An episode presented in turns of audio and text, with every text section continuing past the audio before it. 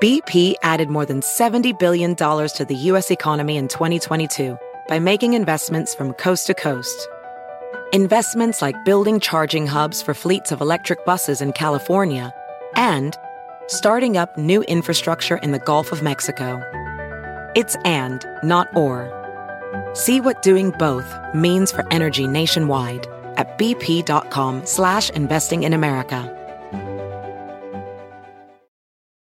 eBay Motors es tu socio seguro. Con trabajo, piezas nuevas y mucha pasión, transformaste una carrocería oxidada con 100.000 millas en un vehículo totalmente único. Juegos de frenos, faros, lo que necesites, eBay Motors lo tiene. Con Guaranteed Fee de eBay, te aseguras que la pieza le quede a tu carro a la primera o se te devuelve tu dinero. Y a estos precios, quemas llantas y no dinero. Mantén vivo ese espíritu de Ride or Die, baby, en eBay Motors. ebaymotors.com. Solo para artículos elegibles se aplican restricciones.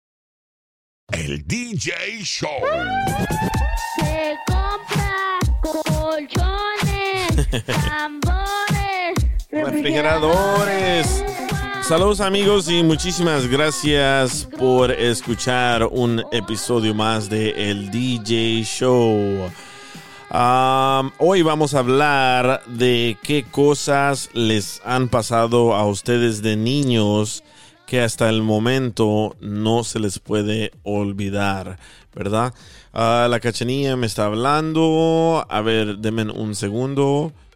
Y además, la razón que traje este tópico a la mesa fue porque ah, vine a, visitar a, a mi mamá porque estaba un poco enfermita, pero ya está mejor. Y le dije que si me podía decir la verdad de por qué ella me pegaba tanto. Porque, ah, bueno, para los que no saben mi historia, mi mamá nos dejó en El Salvador. A mí me dejó de cinco meses, a mi hermano de cinco años. Y además, ella se vino a los Estados Unidos y yo no sabía de que ella era mi mamá. Para mí, ella era mi, no sé, era una señora extraña y mi mamá para mí era mi abuelita, como para muchos de ustedes también que sus madres y padres han sido sus abuelitos y mi, para mí mi papá era mi abuelito, ¿verdad? Entonces dije, le voy a preguntar, voy a tener el valor de preguntarle que por qué me pegaba todos los días. Entonces dije yo, pero ahorita está enfermita, ¿será que le digo? ¿Será que no le digo? Bueno, manejamos por como dos horas, la llevé al doctor, la llevé a comer, la llevé a comprar ropa porque le tiré toda su ropa vieja. Soy bien malo, pero le tiré toda su, su ropa vieja porque mi mamá pesaba 280 libras, estaba gordita mi mamá, y de repente ahora pesa 96 libras.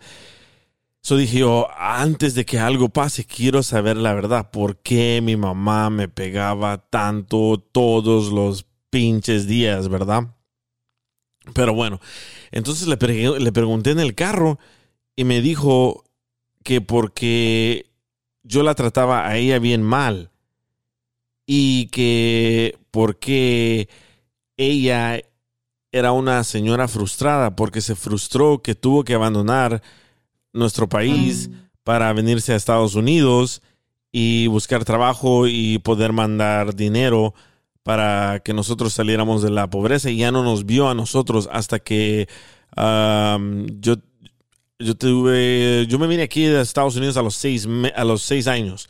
Así que pasaron seis años y yo no conocía a mi mamá. Para mí otra vez mi mamá era mi abuelita y mi papá era mi abuelito entonces le pregunté en el carro y se puso a llorar y dije yo, ay, ¿qué hice? ¿Qué hice? ¿Qué hice? Bueno, se puso a llorar mi mamá y me dijo, le voy a decir la verdad, pero ojalá y usted no, no haga nada malo por lo que le voy a decir. Bueno, me contó muchísimas cosas malas que le hizo mi papá y qué bueno que no le hablo a ese hombre cobarde, ¿verdad? Pero me dijo de que cuando veníamos cruzando la frontera, que yo desde El Salvador a Guatemala iba a de pegarle y decirle malas palabras a, a ella. Y después que yo venía va de pegarle y pegarle a ella porque yo pensaba que ella era una señora, una extraña. Yo no sabía que era, era mi mamá y que ella me decía que me calmara y no me calmaba. Entonces me tuvo que venir pegando para que yo me calmara. Pero en vez de calmarme, dice ella que yo le decía muchísimas malas palabras y la trataba pero súper mal. Yo, ¿verdad? Yo tenía seis años en ese entonces. Y le dije, mi hermano no era así. Dice, no, mi hermano no, porque mi hermano, su hermano es bien callado. Mi hermano es bien tímido. ¿Verdad? Él es bien callado, bien serio, pero yo era el desmadroso de la familia y era bien inquieto. Y le dije, yo escuché que en el autobús que veníamos en, de Guadalajara a la frontera, a Tijuana, usted dijo que su favorito era su hijo mayor, porque yo no la quería. ¿Y por qué dijo eso? Y me dijo, me dijo ella que la razón que ella dijo eso es que ya no me aguantaba, porque yo venía desde El Salvador pegándole a Guatemala, pegándole a, de Guatemala a México, pegándole y diciéndole malas palabras. Yo no sabía que yo decía malas palabras. Entonces, cuando llegamos a Estados Unidos, yo me la pasaba llorando, me quería regresar, yo le decía, usted no es mi mamá, usted es una P, una mala palabra. Y dije, le dije anoche, ¿qué tal si usted me cuenta exactamente lo que pasó? En la radio se anima y dice, ay, no, no puedo. Pero yo sé que a muchos de ustedes les, ha pasado algo similar, ¿no? acaban de entrar aquí Eric y Joaquín. ¿Qué ondas? ¿Cómo están? ¿Qué pasó? ¿Cómo estás? Bien, bien. A ver si hablan entre ustedes mientras abro la puerta. Espérenme un segundo. ¿Y a ustedes no les ha pasado algo así? ¿Qué les pasó a niño que hasta el momento no, no lo pueden olvidar? Pues en realidad no, ahorita que me estás poniendo a pensar en ese, en ese tema no es algo que yo me acuerde que diga, no, pues que se me quedó, no, pues mí yo siento que como latino, pues a mí también me pegaron mis recias. mi mamá y luego pues mi jefe, mi jefe era más, más fuerte en ese aspecto de lo que es la disciplina, pero pues no, ya ves que sales a jugar fútbol y te peleas con los amigos en la casa y que hacer la tarea y aún así, pues en todo eso yo siempre fui bueno para la escuela. Ah, fui más rebelde aquí cuando me trajeron, a mí me trajeron como a los nueve años. Y uh, pues aquí yo ya no teniendo amigos y también lo mismo, lloras y no te adaptas, pues no hablas inglés, no tienes amigos. En ese tiempo no había muchos latinos. Yo vivo aquí en el estado de Nevada, en Reno, Reno, Nevada, so no hay, no había muchos latinos en ese tiempo, no tenía amigos. Me acuerdo que la escuela que yo iba en ese tiempo había nada más como unos nueve latinos y ahorita el 80% de esas escuelas son latinos. Y siguen siendo latinos. y va, más para arriba todavía. Que fue la, primaria, es como el 80% de latinos. Y me acuerdo que cuando yo fui a esa misma escuela, te digo que había como nueve latinos nada más. Y pues es bien difícil adaptarse, no tienes...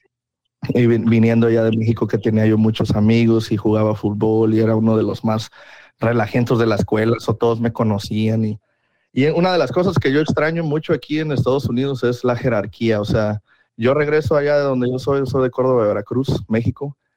Y uh, pues mi, abuela, a mi papá lo conocía mucha gente, a mis abuelos lo conocía mucha gente y pues vienes de la misma ciudad y la gente que te vio crecer desde chiquito y, llegas a tener conectes, sí. uh, cuando creces, o sea, tratas de hacer algún negocio y dice, ¿tú quién eres? ¿Cómo te apellidas? Oh, tú eres a nieto de fulano de tal, y eso existe allá de donde uno viene, pero aquí pues no tiene uno esa, esa referencia de, tus familiares, tú eres el primero que llegó aquí y ahorita como mis, hermanos son los que han ah, conocido gente que ya me conoce a mí, y pues decir, oh, tú eres hermano de fulano de tal, ¿sí me entiendes? Pero esa jerarquía que viene de generaciones, eso es algo bien, bien bonito de tener y lo pierdes aquí, pues no lo tienes. Eso siento, siento que es lo que más me afectó y que hasta la fecha me ha afectado más en ese aspecto, porque te digo, no esto yo ayer. pues mucha gente que lo pierdas, yo, pienso que tú, estás empezando esa jerarquía apenas, porque ya de, a lo mejor tus hijos es los que van a los que van a gozar de ese de ese de esa jerarquía que llamas tú el del decir hey, tú eres tú eres hijo de Eric el, no sé tu apellido y, y eres el que hacía no sé, digamos, construcción o cualquier cosa, ya, ya, ya los empiezan a conocer a ellos, pero, pero eso es lo que tú apenas estás empezando aquí. Sí, pero pues imagínate que apenas lo están empezando cuando tú regresas de donde eres y que ya lo tienes por generaciones. Sí, y eso es algo bien bonito porque la gente ya tienes como, tú, por eso siempre te dicen como, hey, ah, honra tu apellido, ¿no? Y, ah, o sea, acuérdate que vienes de esta familia y trata de, de- de tomar buenas decisiones porque pues representas a la familia por generaciones. Y cuando ya, ya saben de qué familia vienes y eres y son buena familia, ah, pues tienes un respeto dentro de la ciudad que, que de otra forma no, no lo tendrías. Aunque siempre, siempre falta el, el black sheep, la oveja negra de la familia, ¿no? Y tú eres, la, este tú eres la oveja negra. bien. Nah, yo no, yo soy, yo soy un santo, ¿qué te pasa? Ay, no, pero ¿sabe qué? Siempre, siempre he querido entender eso. ¿Por qué? Por ejemplo, yo fui a la escuela con puros gringuitos. Yo nunca miré que los padres gringos les pegaran a los niños. ¿Por qué los padres latinos siempre le tienen que dar el jalón de oreja, la cachetada, el, el golpe? ¿Por qué? ¿Por qué? No, Jalón de oreja, te quedaste corto. No, no, no, no. A mí, me- a mí me la- pegaban con todo también. Me pegaban con un cable, con un gancho de ropa. Una vez mi mamá, eh, cuando, cuando, me. Sí, cuando me miren en, en persona, una vez mi mamá, yo estaba tratando de aprender a escribir español y no podía hacer la ñ con el, la, la N con el, el palito arriba, ¿verdad? Y. yo no podía, porque como yo me estaba como burlando, ella agarró un bote de spray del que matas las cucarachas y me lo tiró y me reventó abajo del ojo y todavía tengo la cicatriz y estaba a desangrar y me agarra cachetadas. Yo dije, pensé que ya era suficiente que me sacó sangre, pero le seguía y le seguía y le seguía. De- Bueno, para los que... sabía que ibas a hacer una cucaracha, yo creo. acaba, acaba de entrar aquí Cachanía. A ver, Oye. Cachanía. No, lo que Ay, ay, ay. El Ya, peligro, perros. Ay, voy. Dice Quédate. que, no, dice que no usa calzones. No, ¿Cómo estás, ah, Bienvenida a el DJ Show. Oh my God. Por No sé, fin. Estoy honrada de estar aquí. Ah. ya hasta me ofreció alcohol el perro. ¿Ustedes creen? le, le ofrecí agua, alcohol, um, soda, pero no quiere Dije, nada. saca las tachas mejor. o la mota. ¿De qué están platicando o qué? Es- Estamos hablando. Oh, bueno, pa- para. De cucarachas. Y llegaste Y tiempo. llegaste tú a tiempo. Ah. Oye, Estamos hablando de cucarachas, sí, cierto. Oye, para la gente que apenas se está conectando y apenas está escuchando, estamos hablando de qué te pasó a ti de niño o de niña que te marcó o te traumó o es algo que no puedes olvidar.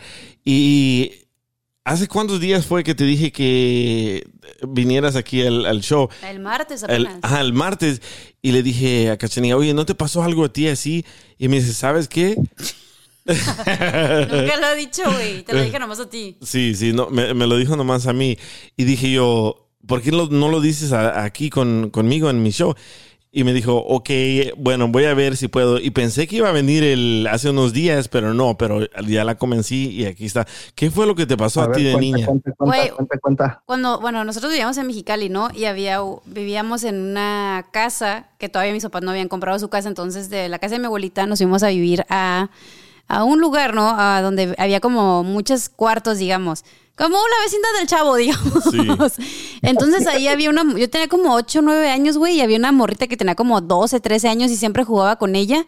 Y siempre nos metíamos a la casa y jugábamos así, ¿no? Pero jugábamos inocentemente. Y una vez, güey, estábamos viendo la película acostadas en el cuarto de mis papás y de la nada, güey, la morra se voltea y me empieza a besar. Oh, espérate, espérate, espérate. Tú jugabas con tu amiguita Ajá. y tenían cuántos años? Ella tenía como 12, yo tenía como 8 o 9. ¿Pero a qué jugaban? ¿A No ser sé. lesbianas? No, menso. Sí, pues sí, groserías, ¿no? Sí. Pendejo. No, jugábamos como a, digamos que las Barbies o así. O sea, juegos inocentes que para mí creo que fue la primera vez que tuve como un contacto como tipo sexual, porque para mí era como que, güey. Ni, se- ni siquiera sé lo que es besar. Ya sabes, tenía ocho años. Entonces era así como que. Me ¿Te besó los labios entonces? Sí, por los de arriba, pendejo. En la boca no. No, los labios de arriba. Pero espérate, estaba. Oh. Entonces, e- ella era tu amiguita de ahí, de la, de la vecindad. Donde Del Chavo del de- Ocho. Del rancho. ¿Y cuántos años tenían los dos? Te dije como, ¿estás bien pedo ya o qué? No, no, no, es que me están preguntando aquí, estoy leyendo Ah, perdón, perdón. Tenía yo 8, 9 y ella tenía como 12 o 13. Entonces me besó y yo me saqué de onda y me quedé así como que, en ese momento me quedé en shock y dije como que, what the... O sea, ¿qué pedo? Pero te besó No, como... no, así como, así te, te metió la lengua o nada más un besito. No, no, sí. nomás así como, así como que besito. entre chupadito, pero no mojadito el besito. Oh, de piquito. Y, te pasa eso, pues te, como que te da asco, güey, pues estás Ajá. muy morro todavía. Güey, no todavía puedo morro. oler su boca, güey. O sea, le haría como a Sí. cebolla, no sé qué pedo. Sí. Sí me traumé, la neta. eh. Nunca le dije a mis papás ni nada. de chingar unas garnachas bien ricas, güey. Y ahora no las has visto, no las Ah, has dicho. no, hace cuenta que ya, no, la verdad, creo que está tan bloqueada esa memoria en mi, en mi mente que nos fuimos, nos salimos de ahí, ya mis papás les dieron su casa y ya nos fuimos a vivir a otro lugar. Ahora sí te la avientas. No creo que vaya a estar gorda, no, no me va a gustar. Entonces la casa, la casa esa era de los papás de ella. No, hace cuenta, ajá, como hace cuenta que eh, la abuelita es la- era la que nos rentaba a nosotros, por eso la morrilla siempre andaba ahí. Ah, entonces, te, entonces te quería cobrar renta. Sí. tal vez el- tal vez la niña miraba el ejemplo de su papá, cómo le cobraba renta a otras personas de ahí. Nosotros, sí. ya vine por mi mensualidad. Sí, normalmente eso es lo que vemos, como mi abuelito en El Ajá. Salvador. Mi abuelito, mi mamá mandaba dinero y mi abuelito era un señor pirujo. Eh, eh, mi abuelito tenía un montón de mujeres. So, mi mamá mandaba dinero. No, no sé si se acuerdan ustedes de Western Union eh, cuando Sí. mandaban. Ok, mi abuelito siempre me llevaba a mí a recoger el dinero a una tiendita y le, le llegaban, no sé, 200, 400 dólares y le decía, deme puros de a 10 y me llevaba a mí a, las, a unas casas, yo no sabía qué era. Me, me decía, juegue aquí afuera, ya regreso. Ah, tu Pues te abuelita decía, bien sí. servido, tu abuelito. ¿qué te decía? Mira, hijo, tienes que hacer esto cuando se te pone dura la situación. Crisis. Sí, yo miraba que mi abuelito se la pasaba con diferentes mujeres. So, cuando yo ya crecí, yo tenía 15 años, yo decía, ah, yo quiero ser como mi abuelito. Era tu ejemplo. Era mi ejemplo. So, por eso digo Ya que... me confundiste. ¿No dijiste que te trajeron aquí a los seis años? ¿Cómo? Tú dijiste que te trajeron aquí a Estados Unidos a los seis años. Sí. Y tú regresabas, ibas y venías. No, no, no, no, no, no, no. Yo cuando llegué a Estados Unidos, cuando cumplí 15 años, yo quería ser mujeriego como mi abuelito. Eric, escucha, no, no, no eres de inmigración para atrás en esas Por eso preguntas. dijiste que te habían traído aquí a los seis años. güey, Sí, ¿no? sí, pero aquí, aquí yo dije, yo quiero ser como mi abuelito, porque todas las mujeres lo besaban a él en la boca y él les daba 10 dólares. Y yo decía, ah, entonces. ¿Tan baratas eso- eran las morras? antes, antes. ah, Ahora de 50 para arriba. De 100 para arriba, ¿qué? Y no hay chupada, ¿eh? Puro el otro. Pero entonces yo miraba eso de ejemplo. Ahora digo, tal vez la niña que te besó a ti Mm. o miró a su mamá besando a otra mujer o A la abuelita. A la abuelita o el papá, no sé. Y dijo, tal vez mi papá le cobra renta con un besito, le voy a dar un besito a Cachanilla para que no paguen renta. What ¿Verdad? the- Pero sí me traumé, güey. Lo Sí. peor que me ha pasado de ¿Y niño. a qué, güey, a qué, qué olor tenía su boca?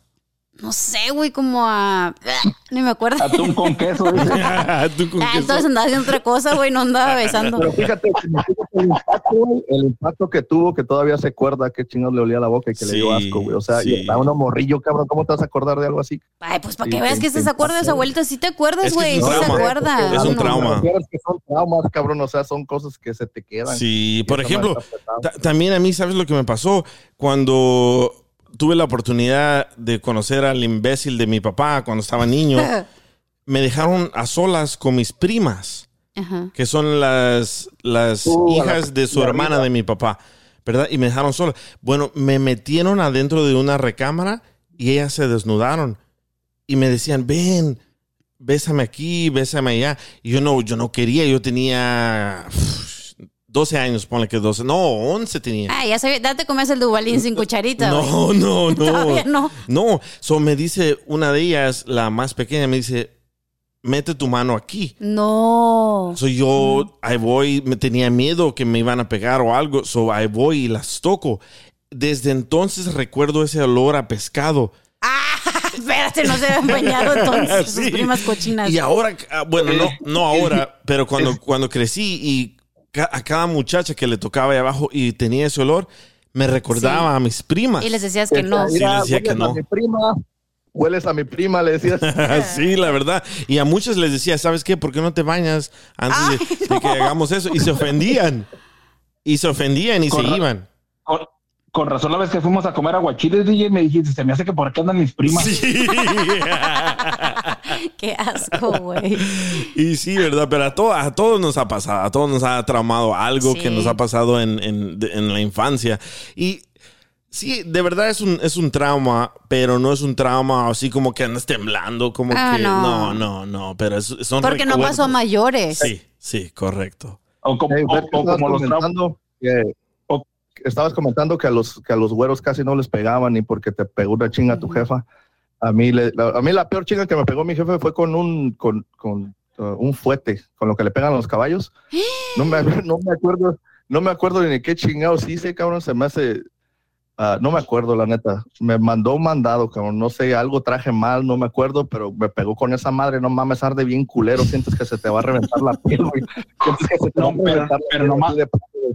Pero pues no, me pegó nada más tres bien puestos, cabrón. No mames, le andaba yo enseñando a mis tías y a mi abuela, a todos, le andaba yo chillando para que lo regañaran. Mira cómo No, me pero- dejó estaba yo morrillo, tenía algunos 7, 8 años. Mira, estoy leyendo... pero- a los güeros, a los güeros aquí no les pegan, pero esa madre es, es algo nuevo. Estás hablando a, a la gente americana antes era igual, cabrón. No, no, yo, yo iba a la escuela Bueno, al aquí. menos a los amigos, yo he platicado con amigos, o sea, que tienen como, yo digo, hace 30 años, por ahí así, y Sí. dicen que también les pegaron unas chingas, ya, ya después se fueron implementando leyes y la chingada. Yo pienso que los golpes dependen en la educación. Por ejemplo, yo iba a la escuela con puros niños gringos y eran los padres doctores, abogados, jueces, policías. Ay, disculpa, pinche fresa, no, güey. yo No, no, ¿cuál, cuál fresa? Este era el más pobre ahí Eh, en la sí, escuela, sí. güey. Yo era el único que No, andaba güey, con no, el mismo suéter toda del la barrio, semana. güey, los güeritos y los negritos del barrio, güey, les pegaban unas putizas igual que a nosotros. Dice, dice en los comentarios José Luis, hey DJ, abogados, Oye. Dice, dice en los comentarios José Luis Ponce, hey DJ, ¿no se, no se te antoja una mojarra? Qué asco. La de tu prima. Dice, hey Oye, you. pero, ni- pero oye, pero ningún trauma como el de tu patrón, ¿Cuál? Que todavía se pone a llorar cuando se acuerda que le robaron la bicicleta. es que extraño la bicicleta sin asiento. Y de bajada. no, y hoy lo dejé más traumado. ¿Por qué? Porque hoy fuimos a la ciudad Ah, de Corona, California, y fuimos a ver a un dentista, a un amigo de, de- de nosotros. bueno, me dice, oh, después de que salimos del dentista, me dice, oh, vamos a hacernos un facial. Le dije, no mames, güey. Uy, no más. ¿Qué es eso? Una vez, una ¿Un vez. facial? Sí, una Y vez. el show valiendo madre. Sí, correcto. Una vez me llevó a hacer un facial a Las Vegas. Los faciales que yo conozco son otros diferentes. De güey. los que te echan en la cara, ¿verdad, cochinón? bueno, me llevó Piolín. Me le llevó, me llevó Piolín a, una- a un facial en, en Las Vegas y te juro que quería golpear a la chinita, yo. Porque me estaba haciendo como con una puta navaja en los cachetes y sentía que me ardía, me ardía. Y me miro al espejo y me miro bien rojo. Agarré- me quité una toalla caliente y se la tiré. Le dije, what are you doing? Y me dice, oh, this is normal. Le dije, not for me, no, no es normal. Y me salí ahí bien emputado. Y le dije, pero nunca jamás en tu vida se te ocurra invitarme a hacerme un facial. Bueno, hoy me dice, hey, después del dentista vamos a hacernos un facial, porque también aquí es en Corona. Le dije, vamos a llegar tarde al show. No, papuchón, identifícate, no vamos a llegar tarde. Venimos a triunfar. bueno, vamos, le dije, no, no tenemos tiempo. Mira, vamos a llegar eh, una hora y media a la tarde si vamos a hacernos un facial. Ok, ahí voy yo de chofer manejando. Me dice, pues písale. Porque el, el rótulo decía 35. El- No, güey, pues chocaron, no, sí escuché que dijeron esa madre en la No mañana. chocamos, no seas chismoso, No, casi, casi, casi chocamos. Merito, Bueno. por merito. Bueno, íbamos en, en- es, es un highway, no es un freeway, y decía ahí 35, y yo iba a 40, me dice, pues písale. Le dije, este no es el freeway, espérate a la entrada del freeway. Me subo a la entrada del freeway a todo lo que da 98. En putiza. En putiza. Viene una troca como de esas de 18 morenas y se iba acercando a mí y, y yo me fui más despacio para asustarlo. Ah, era a propósito, perro. Sí.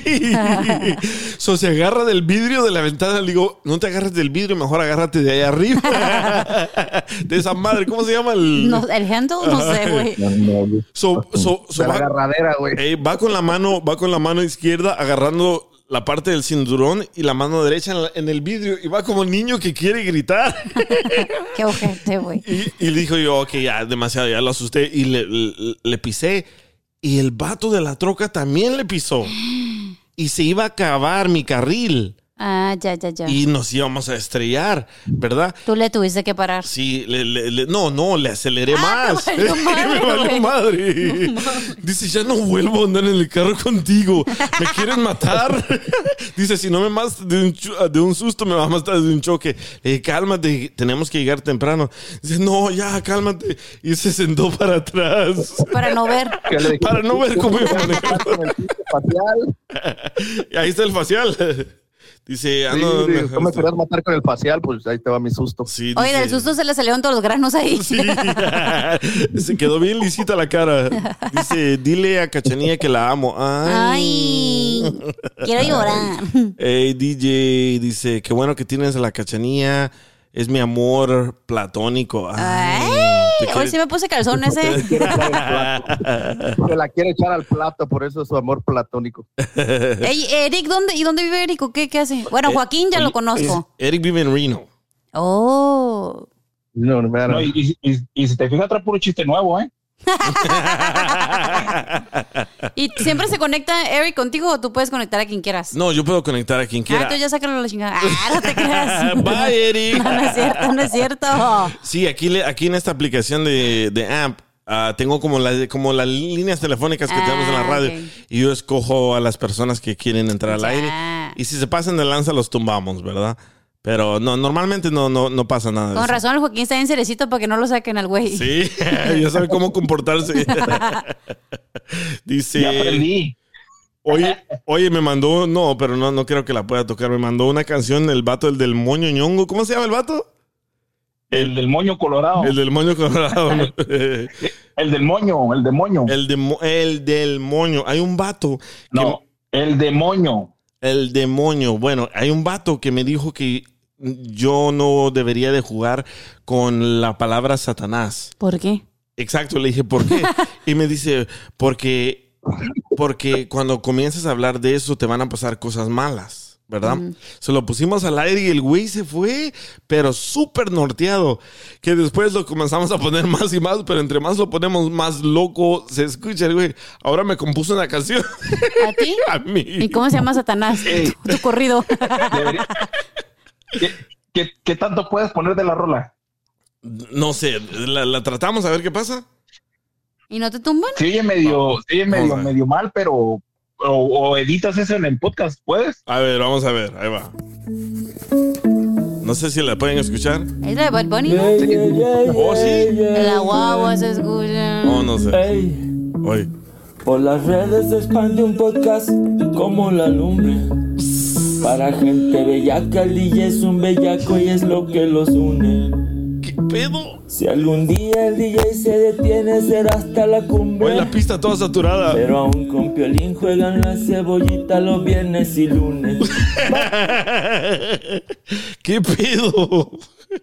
¿Qué juego con piolinas cebollitas? ¿Qué es eso, No Joaquín? sé. Pues ¿Quién no hizo sé, esa yo creo que se, se andan piscando la cebolla, yo creo. como arrancando, andan como arrancando honguitos. Dice. Carlos. Carlos se quiere hacer una pregunta, Cacha. Dice, pregúntale, pregúntale a tú, güey, mejor te llamo. No sexual ese, no. Sí, por favor, no, nada de Sí, eso. no sexual. Pues se le va a antojar. Y estamos en un hotel, güey. Pero sí me puse calzón. A ver, Hey. hey, ¿qué onda, loco? ¿Cómo están? Bien, bien. A ver, ¿qué le querías preguntar a Cachanía? BP added more than $70 billion to the U.S. economy in 2022. Investments like acquiring America's largest biogas producer, Archaea Energy, and starting up new infrastructure in the Gulf of Mexico. It's and, not or. See what doing both means for energy nationwide at bp.com slash investing in America. eBay Motors es tu socio seguro. Con trabajo, piezas nuevas y mucha pasión, transformaste una carrocería oxidada con 100.000 millas en un vehículo totalmente único. Juegos de frenos, faros, lo que necesites, eBay Motors lo tiene. Con Guaranteed Fee de eBay, te aseguras que la pieza le quede a tu carro a la primera o se te devuelve tu dinero. Y a estos precios, quemas llantas y no dinero. Mantén vivo ese espíritu de Ride or Die, baby, en eBay Motors. ebaymotors.com. Solo para artículos elegibles se aplican restricciones. No, que por qué nunca va a los eventos con ustedes o con el violín. No, yo tampoco voy. ¿Por qué? ¿Pero por qué? ¿A dónde fuiste o qué? Pre- pregúntale, pero, ¿a dónde, dónde fue que viste a Piolín que no estaba cachanía? No, no, yo estoy de otro lado del país, pero he visto que nunca van ustedes. Oh, es y que él le ¿para y a nosotros no, güey. A ver, contéstale tú, cacha. ¿Pero quién es la verdad o la mentira? La verdad. La- Es que, ah, pa- obviamente, para ir a lugares se tienen que pagar. Y, a no- y, pues no somos parte del contrato, pues Sí. entonces, si nos pagan, pues sí vamos. Pero como no somos parte de, pues nomás le pagan a él, pues solo va a él. Sí. Esa es la verdad. Oye, ¿cómo le explicas? ¿Cómo le explicas si está diciendo que está del otro lado del mundo? Pues el para que país, sepa. todo el mundo. Es la misma. Y sabes qué, yo no voy, yo no voy. A mí me han ofrecido pagarme, pero no voy porque no me gusta eso. Nunca ¿Sabes me que ha a gustado. mí, a mí al- hace como tres años sí me llevaban a lugares, pero a mí tampoco me gusta, güey. Yo- Es que la neta a mí no me gusta ser como... Como Piolín le nace ser así, Sí. ¿no? Él es como, le gusta, puede ser el centro de atención, le gusta que le pongan. Y a mí no, güey, a mí me caga estar en el micrófono y decir como, hola, estamos A aquí. también. Me, me caga, güey. Por eso no soy comediante ni no nada de eso, güey, porque no me gusta. Maestro de ceremonias no me gusta. ¿Sabes qué? A mí me llevaron a un dealer una vez me pagaron como 500 dólares y me dijeron lo único que tienes que hacer es darle hot dogs a la gente. Sin Dije, el no, pan". pinche mames. Sin el pan. Pero Pero, no de cocinero, güey, no de, no de maestro de ceremonia. eh, ¿sabes cómo me sentí como un payasito? Ah. Me, me- me dijeron, "A- agarra el micrófono y diles que vamos a hacer una rifa. Ajá, sí, sí. Pues ¿Verdad? maestro de ceremonias. Sí, no, no mames, eso no, no me gusta a mí. Y a él le encanta eso, pero yo no, yo no, no, no. Hay no, gente que nació con eso, pues. Sí, sí, sí. Lo único que tienes que Acá hacer, que la lleven de, de Decán, DJ. Que te lleven de decán. Ah, sí, ya que me operé como Ahí la Carly Ruiz, güey. y y quiere entrar te, dicen- casi te dicen, DJ, tienes, lo único que tienes, no te preocupes, lo único que tienes que hacer es darle tacos a toda la gente. sí. Pica la cebolla ahí atrás. Sí, sí, también me llevaron a un, a un ¿dónde me llevaron? A un evento de, de, de Food City, de Ah. eh, Phoenix, Arizona. Tampoco me No. gustó. No, tenía que estar anunciando, "Oh, vamos a regalar tarjetas de 100 dólares a las personas que terminen con el número 1741. No, no, no me gustó. Dije, no. Esos, esos, esos eventos de, de Valdría la esos- pena. ¿Cómo? ¿Qué dijiste, Joaquín? esos, esos eventos de Food City, nomás Pelín habla, pero de los puros frijoles ahí que le gustan, yo no sé qué pedo. Sí, ¿sabes qué? De verdad, la verdad, la verdad, si, si hay personas que están escuchando en Phoenix, Arizona, tienen que ir a, a, a Food City. Los frijoles sí están riquísimos. ¿Neta? No sé, no sé qué les echan ellos. Manteca de puerco, yo creo. Oh, puede ser porque me A lo, mejor, a, recuerdan. lo, a lo mejor te lo sacan desde temprano. y por eso. Este. Dijimos. ¿Son de taco de cuáles? Dice Dora, saludos a la cachanilla, los estoy escuchando. Ay, Dora, la de Los Ángeles. Ajá, sí. Hola, sí, Sí. sé quién es. Sí, ahí está el Manotas, Mentirosa, acaba, Sí, de entrar. acuerdo, Dora. Sí, acaba de entrar Manotas. ¿Qué onda, Manotas? Mira, lleva, el micrófono apagado. lleva mil veces tratando de entrar, lo dejo entrar y no habla. Lo mismo que pasa al aire. Ay, manotas. Ya, deja- déjalo tú, este Eres un pasmado. La verdad que sí. La manota no lo deja. El dedote no le deja picar, güey. No se pierden de nada bueno.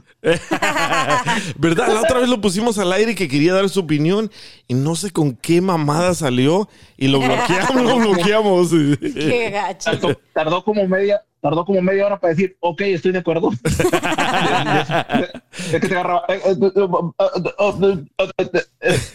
Sí, así mero. Sí, así, así es cierto.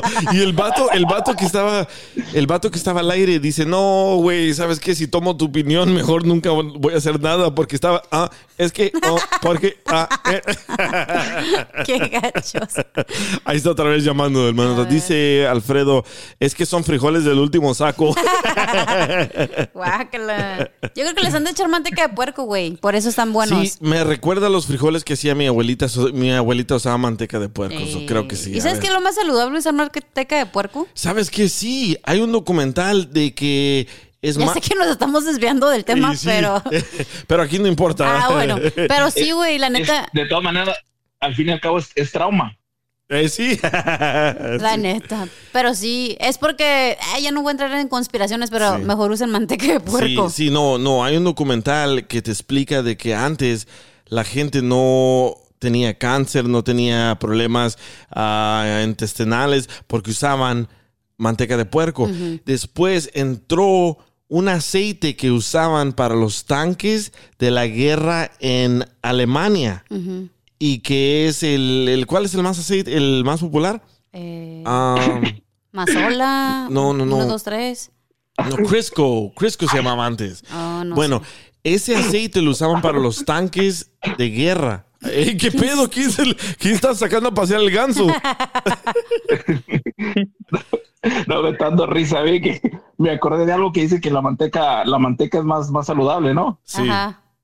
Porque se produce pues automáticamente, igual como cuando uno dura dos, tres días en bañarse que le sale el cebo. Ay, qué asco, güey. Ah, ¿A ti te sale cebo? ¿Qué pedo? Te salen taquitos negros, güey, de la mugre.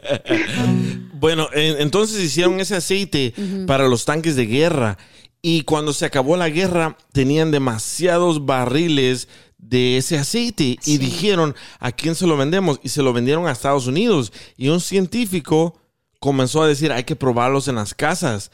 Y ahora existe el aceite de... Qué de- asco. Sí, y por eso nos enfermamos, porque las arterias no aguantan ese aceite, porque es para... eso se tapan. tanque- y son para tanques de, de, de guerra. A los gordos sí sirve. A ver, acaba de entrar Alebrije, Alebrije, ah, ¿estás y al aire? rebujos. Es, es que en cierta forma todo es como dicen ustedes, mercadotecnia. Yo me acuerdo, no sé si tú o Cachanilla estuvieron contando, estuvieron contando de que también la y se le hacía promoción según que la leche era buena para los huesos y que no sé qué, Mm, sí. pero eso es mentira. Sí, no, no, Sí, es malísimo. No, esa madre es mala. ¿Por qué creen que las vacas después de crecer ya nunca toman leche? Porque no, no funciona para eso, es para las vacas, no para los humanos. Pero ¿qué onda, Alebrije? Abre tu, tu micrófono, ¿qué querías decir? No, estoy escuchando ahí del, del trauma del niño o niña. ¿A, a ti qué te pasó, loco? A mí me pasó, yo creo que tenía como unos, ¿qué serán? 10 años. Eh, yo le hacía maldad a una niña, una muchacha. Y por maldadoso, me, este, en un poste de esos, ya ves que hay unos postes que luego tienen un cable de que está agarrado de la tierra. Oh, sí, sí, sí, que está ahí como a veces hasta está cortado. Ajá. Pues ese cable, ese cable tenía corriente. Y yo agarré y me colgué de ese lado y quedé pegado. ¡Ah, la no me podía madre! despegar.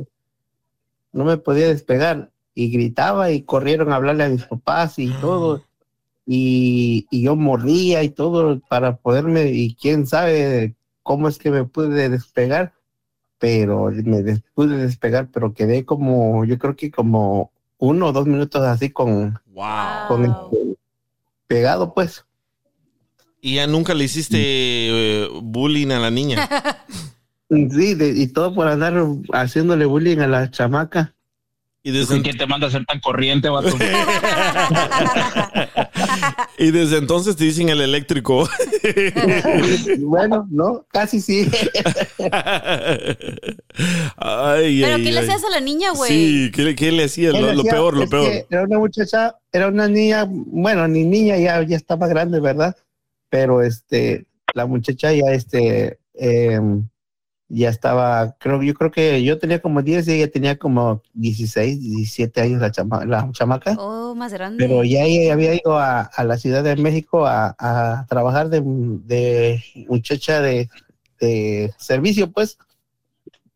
¿Qué clase de servicio? Como muy así ya Entonces- la capital. Te invitó, te invitó a un baile de música electrónica. y, y comenzaste a temblar y dices, no, esa madre no voy. Ella llevaba, llevaba unas zapatillas Ajá. de así de tacones gruesos y jugaba básquetbol y cuando jugaba básquetbol se le caía el, el tacón y yo, y yo de maldadoso le agarraba el tacón y se lo y me correteaba con el tacón y ya de tanto tanto ya se lo regresaba yo y esa vez así pasó que, que, este, que se le había despegado el tacón y ahí iba yo en- corriendo Ah, sí, sí.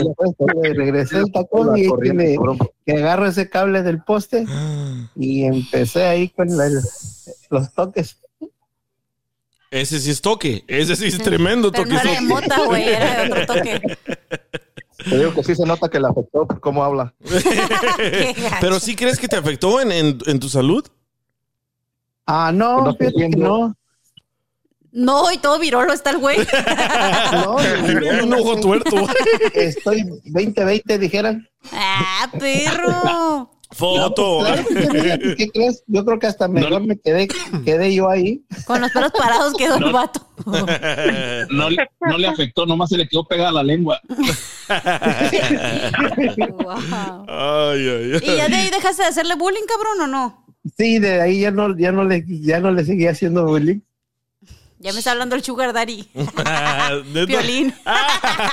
y, lo- y lo tiene en contacto, ponlo, ponlo, contéstale. ¡Ey! Sí, ya de ahí Espérate, dejé escucha, de- escucha. de hacerle bullying. ¿Estás aquí al aire, güey? Eh, estás al aire, estás hablando, ¿ok? Cuidado. ¿Qué Y ya después fue que este ya voy directamente la volví a ver ya, pero ya cuando ya estaba casada y todo, y nada más se reía de mí. Sí. Y, pero ¿cómo? ¿No, ¿No te acuerdas si te pegaron con un palo para desconectarte ahí del poste? No, yo solo, entre, entre desesperación y todo, como que me colgué así de eso, y entonces fue que me pude despegar. ¿Y ahorita todavía no te da miedo que te dé algo toques o no te quedó ese trauma? No, sí me ha dado, pero pues ya es lo normal, nada más. Sí te has dado toques, pero de otros. No, no, no, ni nada. No te juntes con el DJ. Oye, mira un, mira, mira un poste y mejor se cruza la calle. No, ahora los miro y les doy vueltas. Chale, lo que hace la gente en México para no pagar la luz. No, pero no, eso no era así. Y, y nunca, nunca le pediste perdón a la niña. No, nunca. Pero te digo que se la llegué a ver después ya de así de grandes. Y, y ¿cómo se llama? Y resultó ser que hasta se casó con un tío mío. ¿Qué? Sí. So, entonces todavía Eh. tienes contacto con ella. Mm, no, ahorita ya no, ahorita ya no, pero sí, sí hubo un tiempo que tuvo contacto, pero ya, ya no era normal, ya estábamos por así que grandes y ya era más respeto. Sí, man. Pero qué cosa, Fíjate ¿verdad? cómo- Pero sí era bien maldadoso yo también en la escuela. ¿En la escuela también? ¿Qué hacías, loco? Eh, No, bueno, en la escuela porque eh, la chamaca, te digo que iba, iba en íbamos a la escuela y ahí donde ¿Te En la hora de gustaba? en la hora de recreo es cuando jugaba la chamaca básquetbol y fue que le quitaba yo el, le saca- le- se le caía el tacón y ahí empezaba a corretear. ¿Pero le, le hacías esas cosas porque te gustaba o nomás por maldito No, que eras? Nada más por maldoso. Eh, te gustaba, güey, que sí. Dice Carlos, dice Carlos aquí en, el chat, se va por, por el lado de la calle donde no hay postes. Qué gacho. Dice, sí, este vato es bien corriente. Te agarran de carrilla, loco. Pero sí, todos fuimos desmadrosos, todos fuimos. Bueno, Sí. ah, ahorita estaba hablando así como de accidentes cuando estaba morro. Sí. A mí sí, varias veces me mordieron pinches perros, güey. Que la ¿No neta ahorita. rabioso? No, les tengo miedo ni nada, es mamada, güey. Eh, No les tengo miedo ni nada, pero como que no me simpatizan los cabrones. O sea, yo no tengo perros ni la chingada. Y mi carnala tenía como cinco, pero O sea, pues yo no los pelo, no, no es de estarlos acariciando ni nada. Sí. Y me preguntaban, oye, dice, ¿por qué no? Acaríciale la cabeza. No te gustan los perros, güey. ¿Por, por qué no los acaricias? ¿Por qué no te gusta estar cerca de ellos? O tienes una mascota. Le digo, y me puse a pensar y me acordé de esa madre. Estaba yo morrillo, güey, tenía yo como unos cinco ¿Y si años. te, y si te vacunaron contra mi- la rabia? mi, mi vecino, güey, tenía un pinche pastor alemán, güey. ah, y pues lo tenían, eh, era, o sea, ¿qué iban a hacer? Como unos, Y de seguro tú eras Chihuahua, ¿no? unos 30 pies, güey, había así. Era una pinche fensa, cabrón. Sí, ahorita me, me dan desmadre, déjenles platico. y la señora estaba hablando. La señora estaba hablando con un cabrón, güey, y, y tenía la, la reja medio abierta. Y yo venía corriendo, pues iba yo, estaba yo jugando, iba yo corriendo, iba yo pues, rumbo a mi casa. Espérate, Iba ¿dijiste la, banqueta, señora cabrón. tenía la raja medio abierta o la... La- como la puerta. Nada más perro con la no reja, la puerta medio abierta porque estaba hablando como con un vendedor o algo. Y pues yo venía corriendo y el pinche perro me vio, cabrón, y se le fue así por un pinche lado Sí. y me tumbó, güey, y me estaba, me tumbó al suelo y no me mordió, güey, pero me estaba ladrando así mero en, en la pinche cara, güey. Machín, güey, pues ya la señora luego, luego lo agarró y ah, no, pues mi jefe, yo salí corriendo, pues todo bien pinche espantado, güey. Me dieron, ¿sabes que en México cuando te espantan te dan pan, cabrón? Sí, para el Sí, susto. te pasaron el huevo, ¿no? Acariciándome los llaves y la chingada. No mames, mi jefe, mi jefe estaba bien emputado, güey, que la vecina tuvo que venir a decirle, porque mi jefe era bien cabrón. Llegar y le dijo, no, por favor, no mate a mi perro porque lo teníamos a un lado. Dice, no, nada más un bistec. Dice, le echo veneno y se lo aviento. Dice, adiós, su pinche perro. Pero no, tú, y estuvo, dice, y dice, no, no vaya a matar a mi perro, que no le hizo nada, no lo mordió, no me lo espantó. Pero sí, y no me mordió ese pinche perro, pero ya después con el tiempo, dos, tres pinches perros, iba yo en una moto con mi jefe también y me mordió, ya es que los perros te corretean allá, Sí. y me mordió así en la pinche tobillo, cabrón. Llevaba yo una bolsa, es que no, no, no podía yo mover el pie porque traía yo una bolsa en, en la pierna. Entonces no me podía mover y el pinche perro siempre te corretean y pues les tiras de patadas, pero ese día no podía moverme, güey. Pinche perro que me muerde el tobillo a la verga, güey. Eh, No, pues entonces tú ya estás bien rabioso. y ahorita, y ahorita, y ahorita que están comentando de, de eso, de lo que te ha pasado, sí, pues hasta la fecha, pinches perros, sí, de la de, hey, hasta a allá mí de también no- lejitos, me da miedo no los perros, güey. Neta, y, por- y por eso no te, te le acercas a Violín. De verdad, mi peor miedo es que el perro, un perro me muerda. Neta. Neta. A mí los perros no me O les acerco. Y te muerde el trasero, chacanilla. ¿Que si me muerde el trasero? Ajá. No tú, tengo, tú, güey. o sea, tú, el Lo que- perro. Lo poco que tienes, pues. Lo que te cuelga. no, ¿sabes qué? A, a mí nunca me han dado mi- miedo los perros, pero ¿no te pasó algo? No, güey. Neta. Nada más que hay muchos perros como ya, bueno, ya en Mexicali. DJ, Los que no te dieron los miedo a los perros, pero el papá sí te dio miedo, ¿no? Ey, sí, la verdad que sí. Allá en Mexicali es cuando como vas caminando y salen los pinches perros donde salen los pinches perros donde sea, ¿no? Sí. O si vas No, caminando. pero, pero- ¿Me dejan pero hablar, chingada madre? pues, pero- Cállense ya. pero, ahí- pero, ahí en- pero ahí en Mexicali los perros se los comen los chinos, ¿no? No hay pedo. No, güey, pero son bien bravos allá, güey, porque la gente los patea o porque los de la bicicleta les pegan su patadón, entonces son bien bravos los perros. Sí. O vas caminando en la calle y sale el pinche perro de la calle, de la casa y empieza a ladrar, entonces eso no me gusta, güey, me da mucho Oh, nervio, no sé. De tanto perro que vistes, ya. Dice, se colgó. Sí, cabrón, es que ya la neta, yo, ahorita que estás comentando eso, cuando vas por las pinches tortillas, güey, los pinches perros allá son bien, Sí. bien territoriales, güey. So, cuando tú vas pasando y si no te conocen, güey, ya, ya cuando, ya de tiempo, ya que te conocen, cabrón, o sea, no te la hace mucho de pedo, pero algún pinche perro nuevo, cabrón, te pega unas putas corretidas. A mi jefa me platicaba, porque mi jefa me, le estaba platicando eso y que me dice que cuando estaba morrilla y ella iba por las tortillas, la correteaba un pinche cochino, güey. Neta, coche? Un marrano. Era un perro, güey, era un puto marrano, Ah. güey, que la correteaba, güey. Le digo, no, chingues. ¿Y por qué hay tanto perro en México? Es cierto, yo fui a, a Tulum y pensé que no iba a ser como el DF. No, peor. En todos los lugares hay perros y son bien inteligentes. Como que te guachan para que se te, te caiga un pedazo de cookie o algo y ¡zas! Sí. ¿Verdad? ¿Por qué? Firulais, allá son los perrones. Porque hay que hacer tacos, güey, hay que hacer cosas Sí. de comer, entonces. Hay un video, hay un video, sí, hay un video viral de un perrito enfermito, un perrito cojo. Ajá. y solo se te acerca cuando tienes comida, pero no, no, no le puedes dar de comer. ¿Por So- qué? Porque se enoja. Se- Ah. tienes que- te, te voy a mandar el video. Se enoja el perrito cuando tú les tratas de dar de comer. So él espera que le pongas el plato en el suelo Ajá. y jala el plato y se va y se esconde. Oh. Pero si tú le tratas de Porque dar. le das miedo, DJ. no, yo no, yo no. Este vato. A ver, dice, dice Beto que él tiene una historia de que es algo que lo traumó de niño, ¿verdad? A ver, hay que hablarle al, al Beto porque le hablé, pero dice que yo le colgué. Beto Cuevas. A ver, Beto. Me colgaste, me marcas. Ok, está.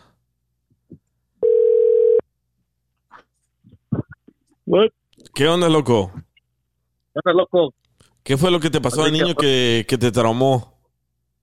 Oh, que cuando estaba morrido, ah, como en la escuela donde viví, donde iba yo, ahí, ahí bueno, supuestamente ahí hicieron un, era un panteón, pero hicieron una escuela.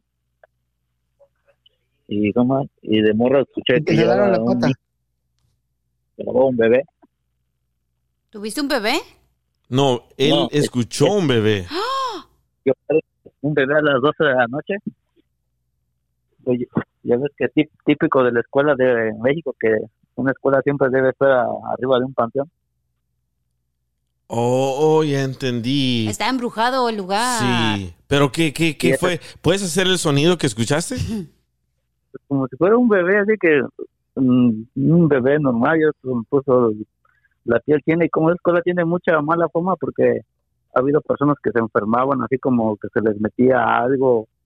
ah, esa escuela estaba como maldita. Sí. porque hubo personas que veían sangre o veían así. Yo no creía en eso hasta que escuché eso también. ¿Y Así qué? como tú, que nunca no, no crees en nada, pues tampoco yo no creía en eso. ¿Y qué hiciste? Pues yo estaba ahí como 11 años, solamente me puse a llorar. DJ, y puso uno la cachanilla no estaba con los limones, el collar de limones ahí. Espérate, güey. Espérate. Este Espérate, te vato. pusiste a llorar y ¿qué pasó? Pues, pues yo más, yo dije, a la hora que digo, a las 2 de la noche llorando un bebé en la escuela, digo, "Ah, chinga, esto no es normal, mamá, mamá, digo yo. ¿Pero qué es esto a las 12 de la noche, güey, en la ¿qué estabas escuela? ahí? Eso se quedó trabado. Es, es que como es, es un pueblo, ves que en el pueblo pues andas libre, ¿no? Puedes llegar a la hora que tú quieras con los amigos. Pues yo esa, yo solo con mi casita y me, me Es lloró que de noche se aprende mejor que de día en la escuela. Ahí comía mejor que en la casa. Neta, ¿qué estabas haciendo ahí, loco? Nomás de vago. Pues sí, pues como andaba con los amigos jugando fútbol o así. ¿Qué pedo, güey? A las 12 de la noche. Pero ¿cómo lloraba el bebé, güey? Así Sí, como, hace hace, ajá, hace el ruido para Ah, que... ah, vos. O era un bebé salvadoreño. No, sí, Dale. no, sí, sí era un bebé, no, que pues esa escuela tenía mala fama pues de que se enfermaba la gente. A mí no me está echando mentiras, es Don Cheto que se conectó, güey. ¿Cómo se llamaba la escuela? A Emiliano Zapata ¿En qué parte de México? o de Puebla. Puebla. En Puebla, York, pero en la Puebla, Puebla. No, un, eh, ¿O cómo pues, se de llama el que se- rancho? se llama te- se llama Tepejillo, es un ranchito ahí, Macuarro. Ay, no digas eso, de ahí viene eso, gente. Oh, sí, sí, cierto, ¿eh? Tienes razón. Dice que en la escuela de Emiliano Zapato en Puebla había fantasmas indomables y rebeldes. Ay, Sí, porque digo que-. Se, se enfermaba mucha, se enfermó una, una buena, se me me ha vuelto que se enfermó una muchacha, pero esa muchacha no ganó como sobrevivir y se murió. Sí. Y o- A llevar a la cachanilla ahí entonces. ¿Pa' No, y otra persona también se enfermó, pero eso sí, estaba poseída porque en las noches decía que le hablaba a la escuela, que le hablaba a un señor. Y como mi mamá iba con esa, bueno, iba a ayudar a esa señora porque su hija se ponía así como rebelde, como loca. La fuerza ir para la escuela, pues la agarraban para que no se fuera, pero ella decía que le hablaban ahí en la escuela. Pero estás, ¿estás seguro que escucha- escuchaste un bebé o te contaron? Porque mira, No, yo- estoy, estoy leyendo en una página que se llama diariocambio.com.mx de que muchas personas, muchos niños reportaron escuchar el sonido de un bebé llorando en los pasillos, en esa misma escuela. Sí, bastante escuchaba, pero yo nunca ve- veía de dónde solamente en la escuela, pero nunca ah, como en qué parte o dónde, dónde escuchaban en la escuela. Digo, a la caray, ¿qué estará pasando ahí? Mira, hasta hay un, hay un video, hay un video, una niña con vestido de primera comunión aparece flotando en la escuela. Ni le Sí, digo que tiene mala fama. Mi, mi hermana, la más grande, ella vio una sombra así pasar como una sombra oscura. Y como vivíamos atrás de la escuela, nosotros, pues ahí casi nos... Luego, luego los perros, luego cuando ven algo malo, supuestamente lloran. Así que, "Uh, Sí. uh", ¿Cómo? y todo eso. "Au, au". Scooby-Doo. Qué buen efecto. Eso no parece perro. Este vato, güey. Yeah, qué No, curioso, man. Pero ¿por qué crees que te pasó eso a ti? Andabas de desmadroso, ¿verdad?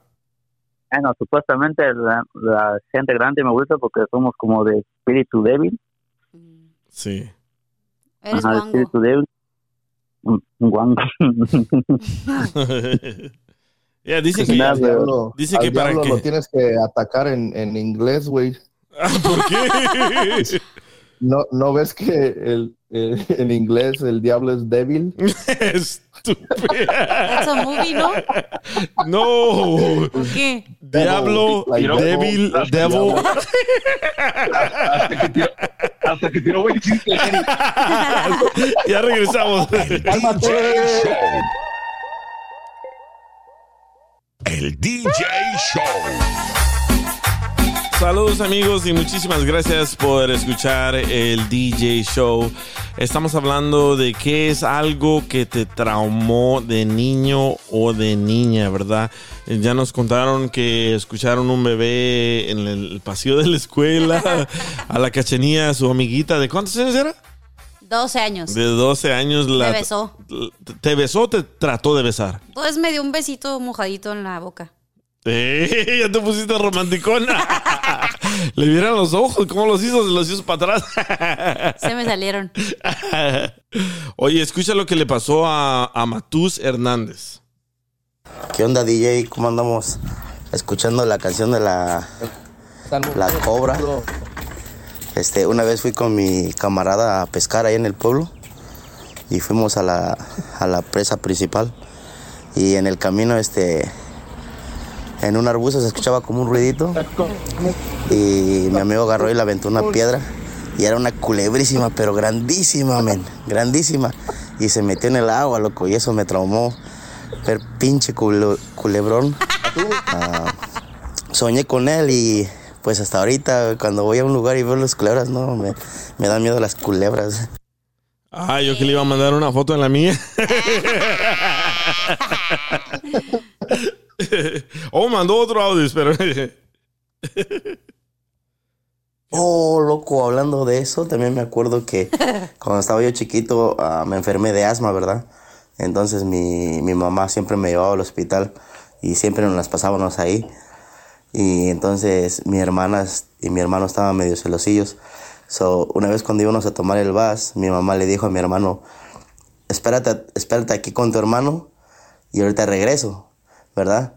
Y entonces, este, me acuerdo que nosotros nos fuimos a pasear por ahí y por ahí, este, ya cuando vi, ya no estaba mi carnal ahí, al lado mío, entonces me puse a llorar y me llevaron a la estación de policías.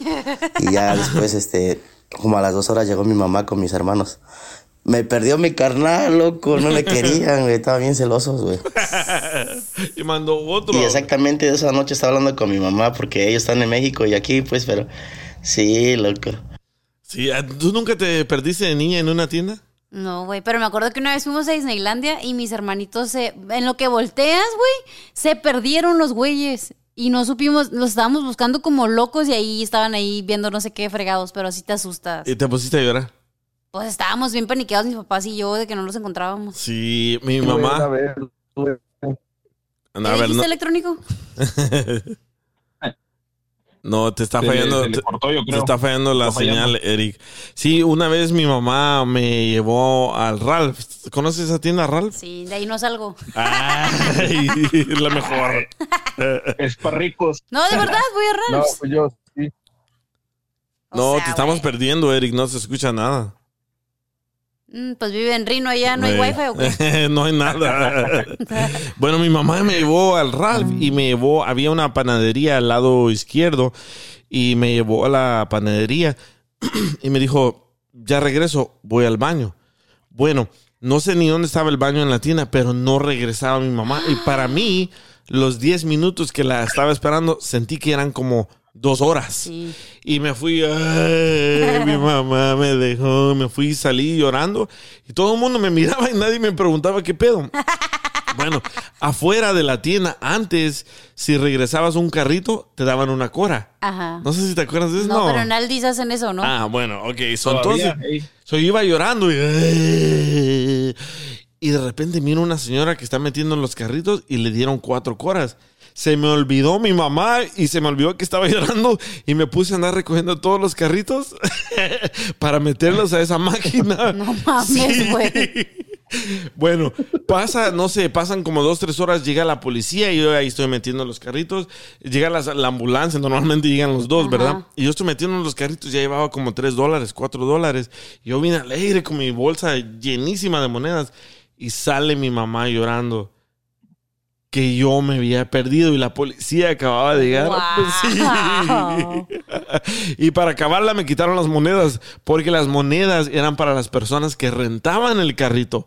Tú ponías una cora, Ajá. sacabas el carrito. Cuando lo entregabas, Ya lo tienen que regresar. exacto. Ah, qué pendejo estás. Estaba. dice, dice, yo tengo una muy buenísima historia, pero es muy fuerte y no, no sé si... Ay, no, mejor no. Si es de violación, no, gracias. No, no. DJ, Sí. DJ, ¿Qué onda? ¿te acuerdas que comentaste que ibas a platicar, güey, la primera vez que te pusiste bien grifo? Ah, sí. No, pero sí, cierto. Dijimos de que el viernes íbamos a hablar de la primera vez de que probamos Yo drogas. tengo una historia, güey, de grifos. Ah, A ver, la- pero eso- La, la hablamos. Espérate, primero. Ay, primero hay que, hay que terminar la plática, la plática que qué te traumó Va. de niño, ¿verdad? O niña. Y Dora tiene una Yo- muy buena historia. Hay que hablarle a A ver. Dora. A ver. Dora. A ver, contéstame, Dora, por favor. Por favor. Por, por mientras te, te digo yo la que, la que a mí, pues la típica de, de golpes, mi, mi, mi papá cuando estaba yo, pues estaba chiquillo, me iba a jugar fútbol a, los campos y tardé bastante tiempo en regresar. Pero mi papá, pues como es, es alcohólico hasta la fecha, pues se encabronaba por cualquier cosa. Sí. Y ese día lo agarré yo, lo agarré yo creo de malas. Y regresé a la casa y me dijo que por qué no había regresado la primera vez que me habló. Agarra los, pues el cable eso es como el de la plancha Ajá. y, y que me dio cuatro, pero bien dados, que me reventó las nalgas. Reventó, me salió sangre. Ay, guácala. Hasta- Hasta mi mamá tú, se, se peleó con mi papá por lo mismo, porque dijo que por qué, por qué me pegaba tan duro. Y, y desde esa vez, no, pregúnteme si volví a llegar tarde. Y, y desde esa vez te protege las nachas. Sí. Yo, pre- yo pensé que iba a decir que desde esa vez le gusta que le revienten las nalgas. Ay, sí, dice Joaquín. Fí- Fíjate que, que no andas tan cerrado. A ver, tenemos una llamada. tenemos Está una. hey, ¿Qué onda, loco? ¿qué onda, man? ¿Cómo estás? ¿Qué nombre te ponemos? Ah, como quieras. Cuatro. En cuatro.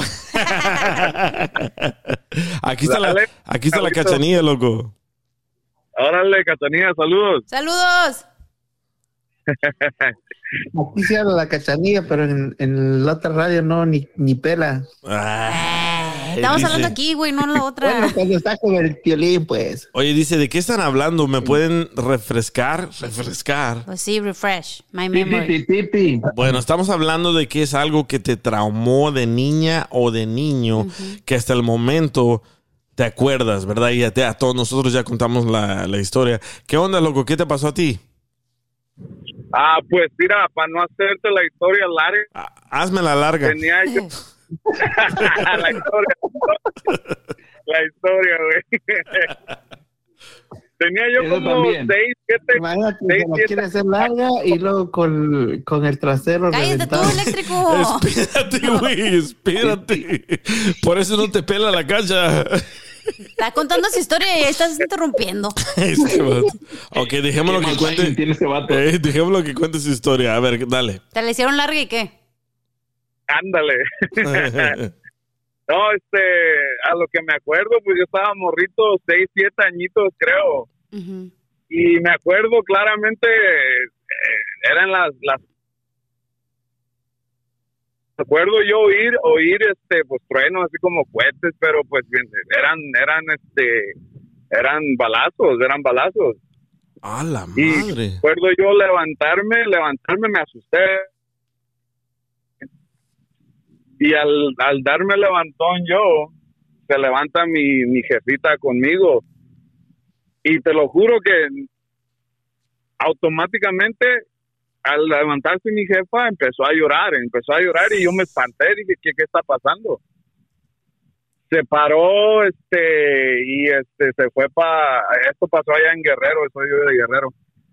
Y salió, salió para afuera y ya estaba, pues, este, mi abuelita, mi abuelito, estaban ya reunidos. Como que ellos ya sabían lo que le iba a pasar a mi jefe. Pues sucede que va, se mete mi jefita al cuarto otra vez y pues me visto, ¿verdad? Porque pues yo te dormía en pijama, me imagino. Me acuerdo que me, me puso pantalón y camisa. Esto era como cuatro o cinco de la mañana, creo. Y me acuerdo que me llevaba mi jefa en chinga caminando este a la parada del bar.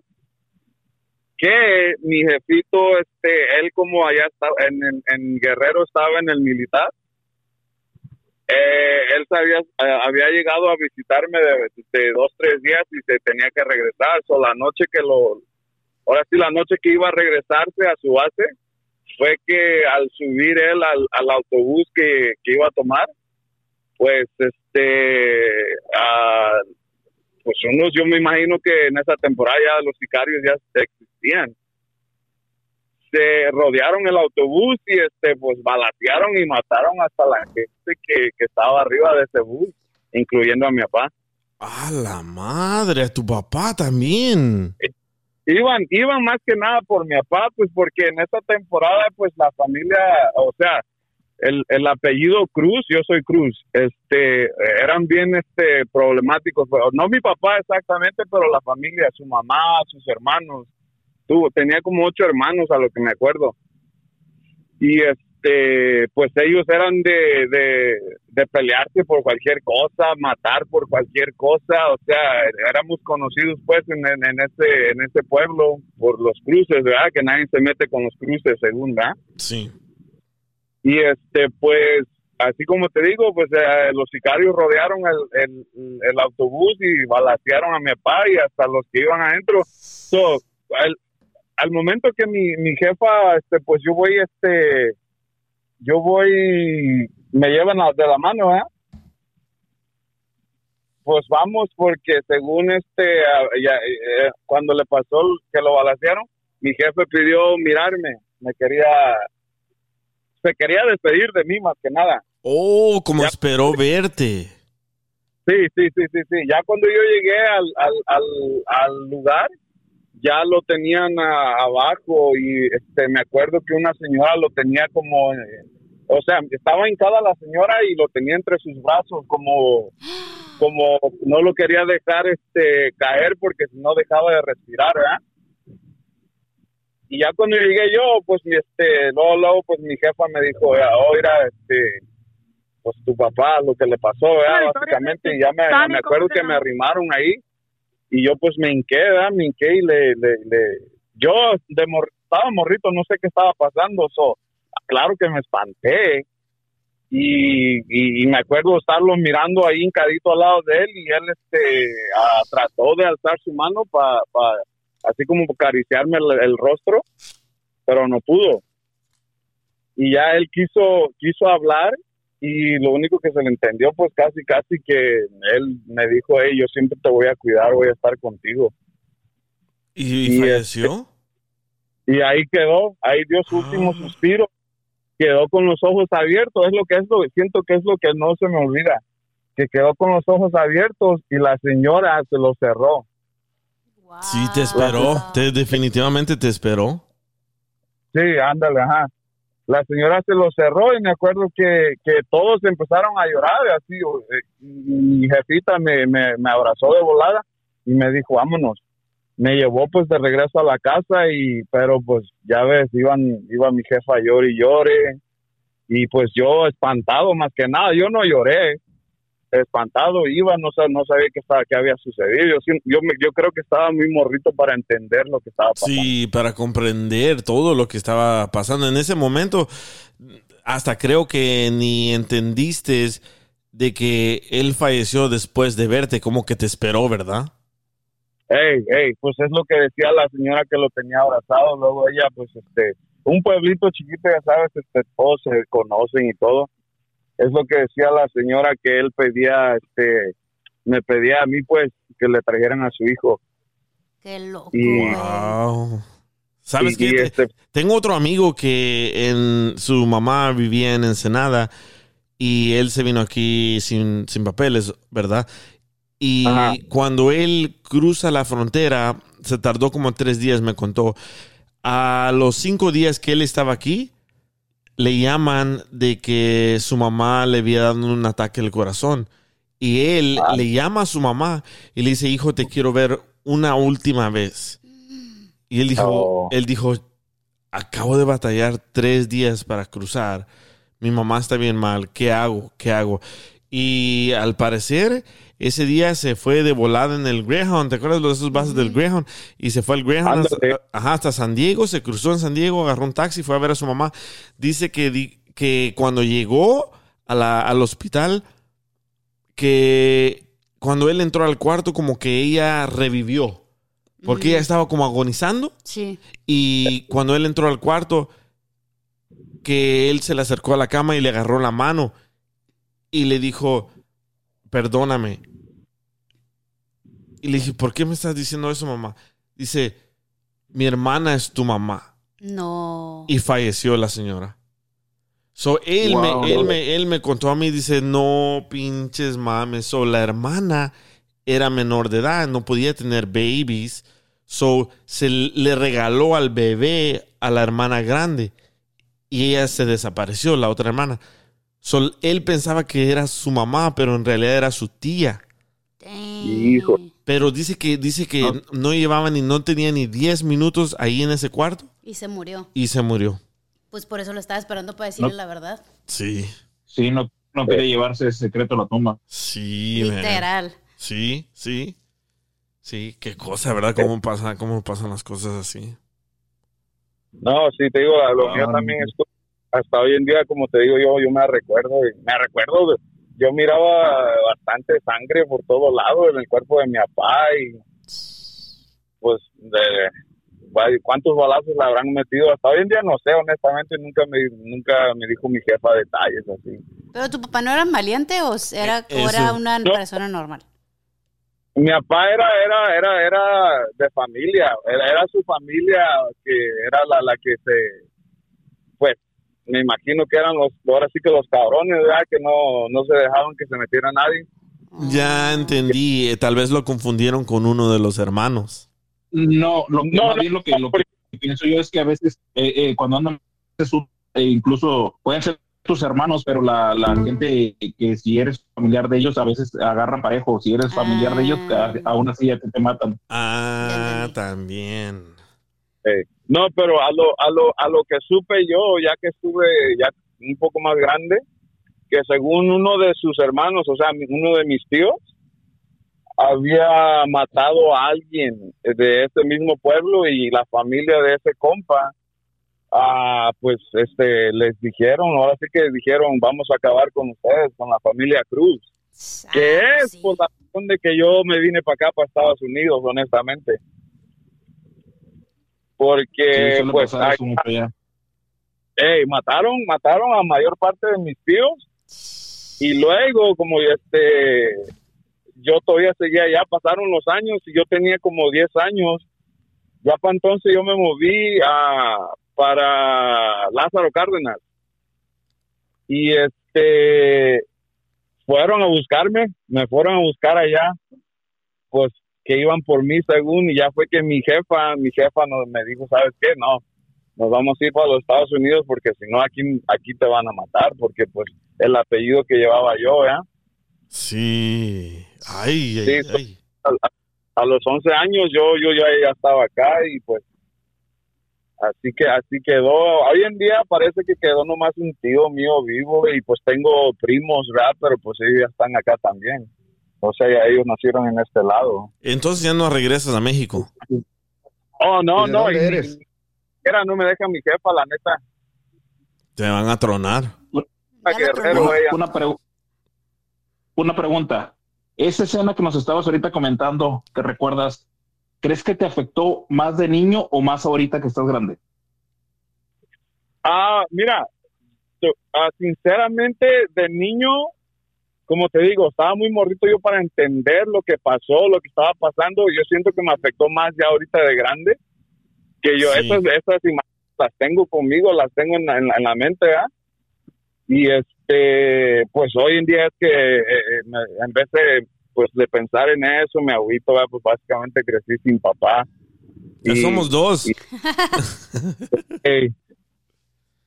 Y este, pues, hoy en día, pues ya te- yo soy también yo papá, ¿verdad? Y pues, no, yo no quisiera fallarle a mi niña, hacerle falta que crezca ella nomás con su mamá, porque al fin del día yo siempre digo que se ocupan los dos, la mamá y el papá. Sí. Sí, si no salen desmadrosos y se vuelven locutores. Pero gracias, man. Gracias por... complemento. O sea, tiene que ser el, la papá, el papá y la mamá. güey, Sí, pero gracias por contarnos tu, tu, tu historia. Mira el mensaje que nos acaba de, Oh, de llegar. Dorita nos mandó un mensaje y dice que lo que a mí me traumó fue que mi papá me pegó horrible cuando tenía nueve años y antes de eso yo lo quería mucho. Ya después todo cambió hasta ahora. No lo volví a querer igual. Pero quiero saber qué, o sea, por qué le pegó y Sí. qué, le, qué le hizo para que no le lo quisiera tanto. Yo sé, le llamé, pero no sé, tal vez es Que muy... lo mande por audio, dile. Ahorita le digo. Sí, pero tal A vez... O, se- perdió la regla. o el lápiz. No, pero tal vez... ¿Qué tiene que ver arregla, pendejo? no entendió, cacha. Sí, pues de la regla. Ah, sí. Bueno, eh, al, no sé, muchas personas que me mandaron mensajes me dicen, no puedo, les dije, dame tu número, porque es algo como que los vuelve Claro, recordar lo a que recordar, a revivir todo eso. Por ejemplo, yo cuando... Es que sí, pinche DJ con tus pinches temas, cabrón, uno ya quiere llorar. Eh, Ah. no, pero cuando, cuando le pregunté a mi mamá de esto de por qué me pegaba tanto, me hizo recordar Y te dio coraje. y me dio coraje y, y ella iba sentada ahí a la par mía. Pero dije, no, ahorita mi mamá está malita, le tengo que ayudar. Y ya la perdoné, ya pasó. Y después de que me contó todo eso que me contó, dije yo, no, no puedo creer, no, todavía, todavía Te yo contó su vida. me contó toda su vida desde los 13 años. Quisiera que ella se las contara. Voy a, voy a, voy a hablar con ella. Ayer, ayer se puso, se, se quebró totalmente en el, en, el, en el carro. Se puso a llorar y a llorar y a llorar. Porque mi papá le hizo algo muy mal. Que es donde nació de- mi hermano, El chiquito, el, el, grande. grande. Y, Y, después de, de todo eso que como se abrió tu mamá contigo, ¿la justificas? ay, ay, ay. Yo te quiero contar lo que me Ah. acaba de pasar con mi mamá. Dale, ahí está. eh, No, no, no. Mira, es que ya no le tengo coraje a mi mamá. Sí. Ya la perdoné, pero cada vez que la miro, me da miedo. Porque, porque ahora, ahora que yo tengo hijos, digo yo a un niño tan bonito que estaba yo de seis años. Tan bonito. De tanto putazo se quedó Sí, feo el güey. Sí, yo no pudiera pegarle a ese niño. Ahora me miro yo en las fotos, Sí. Y te miras como bien inocente. me miro Y- bien y inocente. entiendes- Y entiendes por qué estás orejón. Sí, ahora entiendo. De tanta jalada. De tanta jalada, también las orejas. De oreja. Sí. So, pero me, me miro a las fotos y digo yo, yo no pudiera pegarle a ese niño Sí. de la manera que ella me pegaba a mí. Pero imagínate todo lo que vivió tu Sí, mamá, güey. sí. Para en ese momento de algo que a lo mejor ni siquiera fue tu culpa, pero le Sí. detona el que le voy a pegar a ese hijo de su Sí. chingada madre. No me importa que sea mi hijo, no me importa que sea bonito. Pero imagínate todo lo que es, todo el dolor y el sufrimiento que tiene tu mamá dentro. O Sí. teni- a lo mejor todavía lo tiene, pero ya no como antes. Correcto. Imagínate, güey, todo lo. Porque Yo tengo un año yendo a terapia apenas y ahora puedo entender como muchas cosas sobre mis papás, sobre mi mamá, como por qué era así y ahora en vez de verla con coraje la miro como con empatía y Sí. digo, wow, qué loco que aunque ahora tengas cincuenta y tantos años quieres cambiar tu vida y decir ya no quiero morirme como la persona que era antes. Correcto. Sí, ay, vieras, anoche, anoche quería grabar el video porque mi mamá se puso. Nunca he visto a mi mamá de esa manera, nunca. Mi mamá era siempre una señora bien fuerte, bien dura, as- era bien, bien, bien sabia, es bien sabia todavía. Pero ayer vi a una niña Quebrada. quebrada, destruida. Y lo que me contó, un día de estos la voy a poner al aire. Lo que me contó fue de que mi, mi abuelo, su papá de ella, le dijo, usted ya no va a ir a la escuela, usted va a ir a trabajar. Y la metió a trabajar de costurera, hacía blusas, pantalones, y ella odiaba eso. Ya. Ella, ella le tenía un odio a eso porque mi papá era un costurero, mi abuelita era una costurera. So, ella no quería hacer eso. Pero a huevo la mandó y le dijo, y si no va ahí, usted ya no va a vivir aquí en la casa. Mi mamá a los 13 años me corrió de la casa. que So, se vuelve a repetir. nosotros- yo digo que nosotros los latinos, Sí. eh, o sea, crecemos como nuestros papás nos crecen y en vez de nuestros papás traen una cadena desde cuando, o sea, por ejemplo, si a mi mamá le pegaban, Te pues, van a pegar. mi mamá me va a pegar, ¿verdad? Es un patrón, ¿no? Se dice un Sí, patrón. Claro. Y pues, este, pues, la No. neta, pues hay que, hay que quebrar esa cadena porque... Espérate. Le dije a mi mamá, ¿a usted le pegó su papá o su mamá? Dice, no, pero me daban puros gritos. Mm, Y dice que... las palabras están más fuertes que los golpes. Sí, correcto. So, me dice, me dice mi mamá, y le dije, entonces si ellos no le pegaban a usted, ¿por qué usted me pegaba a mí? Porque yo leí un estudio que tus padres normalmente te pegan porque ellos lo vivieron, vivieron los golpes o miraron los golpes, número uno. Número dos, que normalmente ellos te pegan por falta de educación, por la ignorancia. Y número tres, porque llevan mucho dolor por dentro que se desquitan con los hijos. Y me dijo en ese momento, es la número tres. Y dije yo, ¿y qué dolor carga usted por dentro? Dice, ¿está listo? ¿Está, está preparado para escuchar? Le dije, mamá, yo ya no soy un niño. Tienes cara, dijo. o te portas como. Y, y me dijo, ok, prepárese porque lo que le voy a decir es bien fuerte. Y ya me contó que a los 13 años mi papá le dijo, usted ya no va a ir a la escuela, va a ir a trabajar, la metió a trabajar a ese lugar. Mi abuelito. Ah, ah, digo mi papá. Sí, ya sé, pero la gente no sabe. Sí, di- digo mi papá porque para mí él es pa Miguel. Mi, mi, mi, mi papá, yo solo lo conocía a él. Bueno, mi abuelito la, la amenaza a mi mamá de que o trabaja o trabaja. Somete a mi mamá a un lugar de costuras. Bueno, mi mamá comienza a trabajar en ese lugar, termina odiando ese lugar. Llega un muchachito, un, un, un joven a ese lugar de costura y le dice a mi mamá, o sales conmigo o hago que mi tía te corra. El primer día. El siguiente día, me gustas mucho, o sales conmigo o hago que mi tía te corra. Pasaron, dice mi mamá, que pasaron como siete días que él amenazaba. Y un día le dijo, ¿vas a salir conmigo o quieres que te corra mi tía? Y mi mamá salió con ese muchacho. Bueno, mi mamá era una persona bien tímida, bien tenía 13 años y ese muchacho tenía 23 años. ¿Ok? El muchacho 23 años, mi mamá 13 años. Mi mamá sale con él por miedo que la vayan a correr y mi, mi abuelo La corra de la casa. la corre de la casa.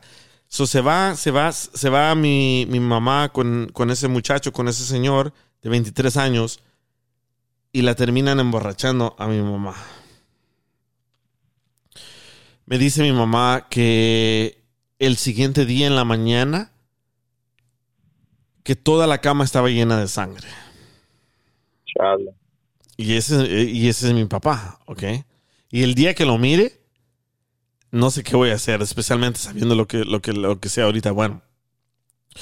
So, toda la cama está llena de sangre, no encuentra a nadie ahí en la casa.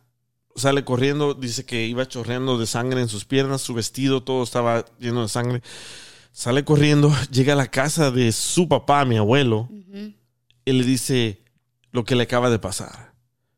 Y mi abuelo le comienza a gritar, eso te pasa por andar saliendo con muchachos. Dice, no, esta es la primera vez que salgo. ¿Y quién es ese muchacho?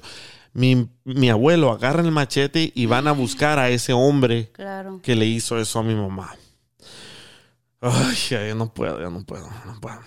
Me, me, me- No, no, no. Da estoy- coraje. me da coraje, me da coraje porque traté de conocer a mi papá y algo, algo impidió que yo siguiera hablando con ese hombre, con ese estúpido, con ese monstruo. Y en ese entonces no sabía. Ahora que mi mamá me contó, lo odio más que antes. Y antes yo no, yo no sentía odio por él. Porque no lo No lo conocía. Pero ahora lo odio más. Y ahora digo, por eso es que yo le tengo ese odio, mi hermano le tiene ese odio. Y mi hermano no sabía esta historia esta noche. Solo le digo, ¿y qué pasó? Le dije a mi mamá. Me dice, mi abuelo me corre de la... Mi, mi papá me corre de la casa a mi... A mi mamá. Y no tiene dónde irse. So anda mi mamá caminando por las calles llorando, sangrando. Y alguien la mira, una señora la mira y le dice, oh, ven a quedarte aquí con nosotros. Ah, y te, te bañas y mañana te vas. Bueno, se cambias, el siguiente día ya se va mi mamá y se fue al hospital, a un hospital hacen el reporte, no le pasa nada a ese hombre que le hizo eso a mi mamá. Después no tiene dónde regresar mi mamá, so va a buscar mi mamá a ese hombre Claro. y le dice, ok, te puedes quedar aquí, pero no digas lo que pasó. So mi mamá se queda con ese hombre porque no tiene otra opción y el hombre le sigue haciendo ese daño a mi mamá. Nace mi hermano y le sigue haciendo ese daño a mi mamá. Nazco yo y dice, ese hombre dice, no, él no es mi hijo. Porque yo, no, he- yo- porque yo no he estado aquí, así que váyanse de aquí. Y corre a mi mamá con dos niños, uno un recién nacido y yo. Bueno, para no hacerte la historia tan, tan, tan larga, porque me estoy enojando más y más y lo quiero hasta matar.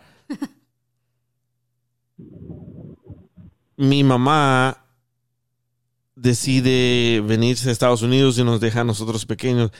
Resulta que ese hombre le andaba haciendo lo mismo a más de 10 mujeres. So, yo tengo más de 10 hermanos y hermanas, pero de violaciones. Wow. Y ese, ese monstruo es mi papá. Wow. Qué fuerte historia. Sí, man. Sí, no, anoche estaba mi mamá destruida y yo también. Y, y estábamos afuera de una tienda que se llama Ross, donde venden um, ropa bajo, de, de bajo precio. Y estábamos afuera, va de llorar y llorar y le pedí perdón Por, juzgarla. por juzgarla y le dije que yo antes le pedía a Dios que ella muriera. Por todos Sí. los golpes que ella me daba a mí, yo le pedí a Dios que se la llevara. Y la abracé, me puse a llorar con ella, sentí, sentí su dolor y me gustó mucho que confió en mí, que me contó esa historia porque mi hermano mayor ni la, ni, ni, ni, ni la he escuchado, ni mi hermanita. Pero digo yo, qué bestia de hombre hacerle eso a una niña, no a una, a más de 10 niñas y embarazarlas y dejarlas embarazadas en un país tan, tan pobre. Y, y lo seguía haciendo, y lo seguía haciendo, y lo seguía haciendo, y lo seguía haciendo. Y dije, ¿en qué Entonces- cabeza cabe hacer eso? Hey DJ, disculpa que te interrumpa, pero por, por eso es bien importante tener comunicación con los padres, de, de hablar con ellos y, y que se- y saber su historia, porque hay Sí. veces uno no sabe tipo de cosas. A mí, tu, tu ejemplo es un ejemplo bien extremo. Más sin embargo, como hay cosas a lo mejor más sencillas, pero el simple hecho de platicar con, con tus padres, de decirle de dónde vienes, quiénes son, cómo creciste, y ah, eso te ayuda bastante como a poderlos entender y poder tener un tipo de, de- de conexión con ellos a un Sí. nivel más profundo, porque conforme vas creciendo, pues es más fácil entenderlos de cómo te trataron, de cómo se comportan, de la educación que tuvieron. A veces, ah, me acuerdo yo cuando estaba morro preguntar, como, oh, ¿por qué tengo que ir a la escuela? Y me decía, no, pues porque todos van, ¿no? Y pues dices, "Eh, no es algo, ya creces, dice, no es algo que me motivara, pero hasta ese nivel de entendimiento tenía la, tu- tu- tus padres, entonces hicieron lo mejor posible. Y pues, ah, eh, eh, eh, de- o sea, mi punto es de que uno tiene que comunicarse con sus padres, de conocer su historia, de dónde vienen, de dónde son, o sea, que, cuál es su esencia, cabrón. No mames, esa madre está de la chingada. lo Oh, que te pasó. sí, pero, pero sabes que nuestros padres no son Abiertos. No son Pero abiertos. porque sus papás no fueron Sí, abiertos con correcto. ellos. Como ahora, como ahora yo le explico a todos, a, mi- a- a- a- a mi hijo, ahora le, le- le explico todo lo que yo he sufrido porque siento que él necesita saber mi historia para que me entienda cómo soy. Claro. Como mi, mi hijo es bien amoroso, me, me abraza y yo como lo quiero abrazar, pero como No que sale. no me sale. Y ahora él me ha enseñado a ser amoroso. ¿Cómo? Hasta con tu, con tu, con tu morro no te sale abrazarlo. No. Es que, Fíjate como, que- yo pienso que como no, tu- no tuvo ese tipo de cariño él, Sí. por eso batalla para, para demostrarlo de esa manera. Sí, sí, pero, pero ya estoy, ya estoy aprendiendo. Ya estoy aprendiendo. y Yo sé que es, es, es, estoy, a- ya estoy grandecito, pero ahora después de que me contó esta historia mi mamá, ahora de verdad la entiendo y ahora quiero ser más expresivo con mis hijos porque ayer mi mamá me abrió la mente y el corazón en una manera que les juro que si, si le pedí perdón 20 veces fue muy poquito. Entonces, entonces a la, a la pregunta que te hice, entonces sí entiendes y justificas a tu mamá cómo Sí. se comportó contigo después de lo que vivió. Sí, para, para allá, para allá iba, sí, sí, ahora sí, ahora sí. No quisiera justificar los, los golpes porque no fueron golpes normales, como le pegas una nalgada a un niño, no, no, no fueron esa clase de golpes. Y, y, y ahora que yo, yo tengo un, un álbum de fotos que ella me regaló, no puedo ni ver las fotos. Pero es que a lo mejor yo, yo pienso que ella también, ah, el simple hecho de mirarte a ti, a lo mejor le traía recuerdos de, de- de aquel momento que pasó con tu papá. Entonces, por eso yo pienso que a lo mejor era su forma de sacar su coraje, su frustración contigo. Sí, güey. Sí. No, sí, ahora, ahora ya, ahora ya, ya comprendo un poco más, pero todavía digo yo, yo no, yo no pudiera hacerle eso a ese niño. Yo no pudiera hacerle eso. a Es, ese niño. es que nada, nada de eso, nada de eso quita como las heridas que te dejó emocionales, Sí. o sea, porque por, o sea, el reto de tu madre en ese, en ese momento era poder superar el hecho de que, ok, él le hizo daño a ella y ahora ella, el poder filtrar esa negatividad y verte como un ser que no tiene nada que ver con el padre, nada más de decir, sabes que pasó esto, pero pues yo tengo, tengo, y esa era como el reto de ella, se podría decir, pero son, son temas y son cosas como muy difíciles de superar y especialmente en esos tiempos donde no había tanta información que nada más como te controlan las emociones y especialmente que la mujer es más emocional que nada, ah, el verte le recordaba eso y como tú dices, o sea, no son golpes de, de disciplina, son golpes de, de- De coraje. que, que es, y ándale, güey, de que te están en- de cizaña, güey, de que como, como que este es el producto de aquello y, Sí. y- y el poder separar, el poder separar esas dos cosas, no, pues necesitas terapia, cabrón, necesitas un, un- un- una, una de pensar súper. No, an- no, an- no, no, an- está an- cabrón. anoche, anoche, anoche me entraron tantos pensamientos tan malos que dije yo, voy a ir a la casa de él porque sé dónde vive y le voy, y lo voy a golpear, lo voy a hacer sangrar como hizo sangrar a mi mamá y me voy a llevar a mi hermano para que entre los dos Ay, no. Le causemos, le causemos ese dolor que le causó él a ella, porque desde entonces, desde, desde que él le causó ese dolor a mi mamá, mi mamá ya no era una niña normal. Claro que no. ¿Y qué niña a los 14 años tiene un bebé? No, no, no, no, no se vale. Y quisiera, quisiera hacer algo legal. Quisiera hacer, hacer algo legal en contra de él, pero no sé si se puede porque esto pasó en otro país. Lo que, lo que, lo, lo que pasa, güey, es que ahora tu reto es el mismo que tenía tu madre, de filtrar esa negatividad, güey. Porque a qué te lleva como poder hacer. Sí, sí, sí. Sí, fue. Y aparte yo creo que la vida sola se va a encargar de Sí. que tu papá pague todo lo que hizo, güey. Todavía Sí, no sí. sabes cómo, pero él lo va a pagar, güey. Sí, me, me contaron, me contaron que él está viviendo con una mujer muy, pero muy mala. Que lo tratan de la patada, lo tratan que es, como que es una basura. Pues lo que es, güey. Lo que es. Y dije yo, qué cosa, todo se paga en esta vida, pero quisiera yo causarle ese dolor que le causó a mi mamá. Yo quisiera anoche, no, ahora, hoy en la mañana, anoche me puse, me, me, me, me acosté mi noche, me tomé toda una botella de alcohol porque quería olvidar ese, quería olvidar ese episodio que me contó mi mamá, pero al mismo tiempo quería ir a hacerlo a él sufrir.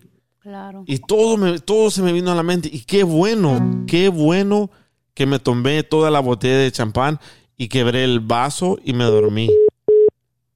Qué bueno, qué bueno que pasó eso, porque si no, yo creo que hubiera ido y le hubiera hecho algo a él. Porque se, lo no vale la merece, pena, se lo merece. No, no vale la pena, pero se lo merece. No vale la pena. No vale la pena. Lo que pasa, lo, lo, lo, lo bonito de la vida es esto, es, es esto que pasó contigo, que tú aquí ya, ya rompiste esa, esa cadena que venía y ya le estás enseñando cosas nuevas y, y- y que le van a servir de mucho a tus hijos. Es, eh, ya el cariño, la forma de del- en la que los educas y, y todas esas oportunidades que les estás dando, ya, ya va a cambiar ah, la, ¿cómo te dirá? La, ah, se me fue la palabra. Pero va a cambiar la situación ahí con tu familia ya. Ya no va a ser eh, como venía con tu padre. Sí, vamos a leer los comentarios. Dice Carlos, DJ, te entiendo.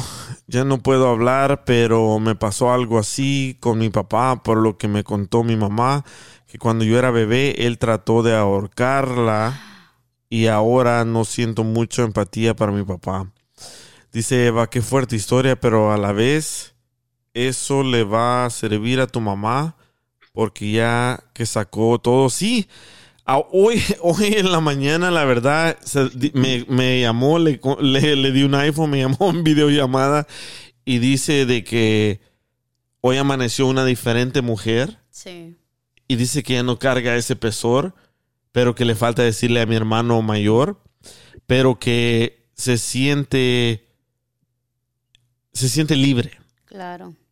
Y bien contenta, hoy amaneció bien contenta. Ya me llamó como más de 22 veces con el nuevo iPhone. So, ya, ya es otra, otra, otra diferente mujer. Y ojalá, y ojalá que no caiga. Ahora entiendo su depresión. Ahora entiendo toda su tristeza. Ahora entiendo todo su dolor. Y sí, qué, qué, qué gacho que, que le pasó. Y nunca voy a entender por qué le pasó, por qué a ella, así como le pasan tanto sufrimiento a tantos niños. Pero ahora le entiendo un poco más a ella. Dice Corona 24, quizás ella juntó mucho resentimiento con la vida que le tocó y lamentablemente se desquitó contigo, ¿sí? Y yo le pregunté a ella por qué se desquitó conmigo, porque mi hermano no le hacía nada. Dice porque yo era un niño malcriado, inquieto, travieso y mi hermano no. So conmigo yo miraba, yo miraba que mi hermano estaba sentado mirando la tele y a mí me estaba pegando. Y dije, ¿por qué? ¿Por qué? ¿Por qué? Pero ahora entiendo. ¿Qué onda, Alex? Acabas de entrar aquí a la línea. Sí, buenas noches, DJ. Buenas noches este, a todos los que están conectados. DJ, fíjate que acabo de salir de mi otro trabajo, pero más o menos escuché una parte de lo que te pasó. y no es fácil, loco. O sea, o sea que la historia que has contado siempre de tu papá es cierta, entonces. Ah, no era juego, güey. Sí, no era juego. Sí, este, sí, no, este, fíjate que, DJ, que, bueno, el, el tema que tienes ahora es de, de que, que- qué cosa te traumó de niño. No sé si, si quisieran escuchar mi historia, no es muy larga, pero fíjate que a mí no fue ni mi papá ni mi mamá, loco. O sea, desgraciadamente yo eh, a, mi pa- a mi papá lo perdí cuando yo tenía cinco años, loco. Mi, mi papá eh, era taxista en, en Honduras y mi papá, eh, te estoy hablando como en el año 70 y algo, loco, o sea, hace mucho tiempo. Mi papá era el proveedor de la casa. Vos sabés que en ese tiempo el hombre proveía, la mujer poco trabajaba. Y mi papá Ah, ya lo perdimos a Alex. Se fue. Se fue. ¿Qué está pasando ¡No, hoy? Miguel! Eh, ¡Ay, Miguel! Miguel, Miguel. ¡Kevin, no! no, se fue. ¿Será que le, le hablo mejor a, a Alex? A ver si tengo. Ahí está Toby. Ahí está Toby. Ah, ¿qué onda, Toby? Acaba de entrar Toby a la línea. ¿Qué onda, loco? Micrófono apagado también. Ey, ya me- Es y- un perro, Joaquín, ya sabe toda la radio el sí, vato. sí, ya, ya, Ah, ya locutor. Acá estamos, acá estamos, acá estamos. ¿Qué onda, loco? No, loco, de, de antemano, primero que nada, mis respetos para tu jefecita Gracias. y para todo lo que pasó, carnal. Y la segunda es también, me quito el sombrero y no te estoy haciendo la barba, pero la neta, lo que pasaste no estuvo nada fácil, ¿ves? Sí. Y eso de que tener ese odio en, en ti, creo que no te hace tampoco bien, pero también entiendo por lo que pasaste. Pero creo que el tener ese odio, canal, no te ayuda a nada. Si tú dices quieres ir a reventarle la madre a esta persona, lo vas a hacer, pero tú te vas a meter en un pedote. Sí. Te vas a meter en un pedote, todo lo que has logrado lo vas a perder tal vez por desquitarte. Esta persona ya es adulta, tal vez ya de la tercera edad, te puede ir hasta peor. Tal vez este, esta persona, y tampoco le estoy deseando la muerte, en un tiempo, pues cuelga los tenis y ya estuvo. ¿Cierto? Eh, lo que no le, lo que le hizo tu jefa, pues estuvo muy cabrón. Pero eso ya no lo vas a remediar. Ahorita lo que tú dijiste, es- y es muy cierto, tu jefecita ya sacó todo lo que traía adentro, ¿ves? Ya lo, como que ya nomás le hace falta, dices tu hermano mayor. Sí. Ya nomás le hace falta decirle a él y, y tu jefa va a ser otra persona. ¿Por qué? Porque ya todo lo que traía en el morral ya lo sacó. Correcto. Ahora, ahora, eso de que ya traen el morral, ahora tú lo traes. Ahora tú nomás tienes que dar ese paso y ¿sabes qué? Pues como dijo la cacha, que se encargue el- lo que venga, el futuro. Ah, Te digo, esta persona, yo no la conozco y te digo, no le estoy deseando la muerte porque pues, está cabrón desear la muerte a alguien. ¿En qué te gusta? Dos, tres años tal vez cuelga los tenis y ya no carga los peregrinos en la Navidad. Y la neta, pues, tú te vas a- quedar con eso, carnal, en, en, el- en- en- en tu espalda. Mejor todo ese pinche coraje que traes, mejor hazlo productivo, como lo que haces, cabrón. Este programa, la neta está chingón. Yo te digo, yo desde que empezaste te, te seguí, cabrón. Está chido, yo te lo he dicho. Este pinche programa está chingón y, me, me- la neta, me, qué chingón que invitas a la cacha. Porque hablando en el otro programa, pues uno más se cohibe porque nos escucha más gente o, o estás, no puedes decir lo que estamos diciendo Sí, correcto. te expresas como eres. Como tú estás la banda también se expresa. Pero en mi punto, te digo, eso de, de ese odio, la neta está cabrón. Sí, sí. Yo, gracias a Dios, Me, me, me, me- me entró un chorro de, de, de ideas, de cosas que le podía ir a hacer, pero dije, voy a repetir Lo mismo que hizo tu papá, güey, lo ser mismo, culero. ya, lo mismo que hizo mi papá y abandonar a mis hijos. Dije, voy a repetir todo una vez más y dije yo, no, no. No, pero, pero no es, no es lo correcto. DJ, DJ, ¿sí me escucha, papi? Sí. Ay. Hace, ah, ya ponle rato- casa. rato no sé qué pedo. Este, ey, no sabía que era la cacha que estaba en vivo. Cacha, te amo, mi amor. Pasmado, cuéntanos la historia. ¿Es Alex? Sí, Alex. Ah, cuéntame, Sí, ¿qué pasó sí, con el sí, taxi de tu este, papá? Es que, es que, dame cinco minutos, DJ. Yo sé que la historia tuya está difícil, loco. y No, no, aquí tienes todo, aquí no hay comerciales, aquí no hay, aquí no importa la música, aquí lo que importa eres tú. No, yo sé. Déjame. Nomás que apúrate Ay, porque tengo que ponerle di- dinero al carro porque lo dejé afuera. ¿Neta? Sí, güey. A las 7. Tenés que, ok, tenés que irte a hacer la sopa instantánea, bacacha. Tengo que ir con mi sugar daddy ahorita. Ya, ya está corriendo Espérate, espérate, ¿eh? espérate. No, hombre, es cortita, es cortita. Solo déjame contarte esto porque de verdad que necesito desahogarme y, qué bueno que están en, este tema. Fíjate que a mi papá lo mataron cuando yo tenía cinco años, como les, les, les contaba. Y a partir de ahí para mí fue una odisea porque mi mamá nunca había trabajado. Mi mamá nos dejaba a mi hermano y a mí cuidándonos con cualquier persona, cacha, o sea, con vecinos, con tíos, o sea, con, con cualquier persona que nos pudiera cuidar mientras ella trabajaba, nos quedábamos. Y a mí, la persona que me traumó para ir directo al tema fue un tío mío. Fíjate que, fíjate que este, eh, cuando mi mamá nos dejó cuidándonos con ese tío y su esposa, eh, eh, mi tío se iba a trabajar porque mi tío vendía mercadería. Él iba a comprar cosas a Guatemala porque vivíamos frontera con Guatemala. Él iba y compraba productos de, de- de Guatemala y los vendía en, en Honduras.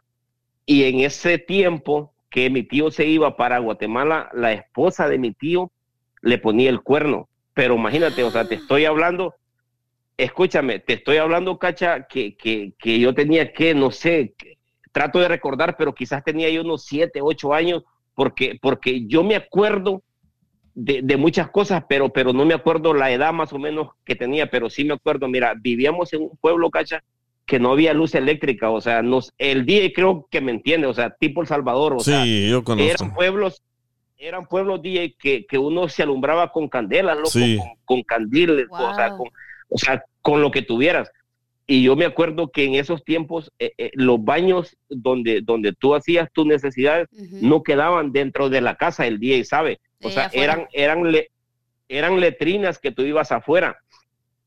Y yo me acuerdo, Cacha, que cuando, cuando mi tío no estaba en la casa, la esposa de mi tío, fíjate que siempre salía a la letrina, o sea, o sea, yo, yo me acuerdo exactamente y no me dormía, yo la miraba que ella siempre salía a la, a la, a la letrina, entraba a la letrina y, y, y, y- no sé qué me dio un día, o sea, no sé qué me dio un día y yo me levanté y la seguí y esa fue mi desgracia.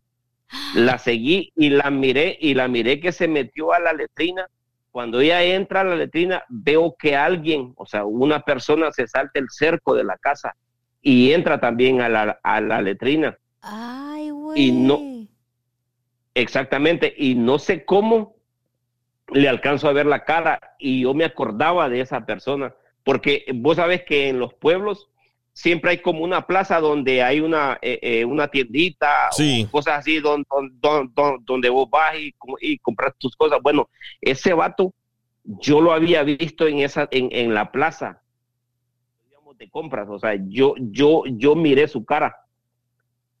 Y mira, esa esa pasada DJ yo la miré como tres o cuatro veces. O sea, e- esa esa esa misma pasada de que de que la esposa de mi tío cuando él no estaba salía a la letrina, llegaba el vato, se saltaba el, el cerco y pues hacían su- sus cosas, ¿no? O sea, o sea, imagínate, yo en ese tiempo estaba, estaba morro, ¿qué iba a saber yo lo, lo que hacían ellos? O sea, lo entendí después.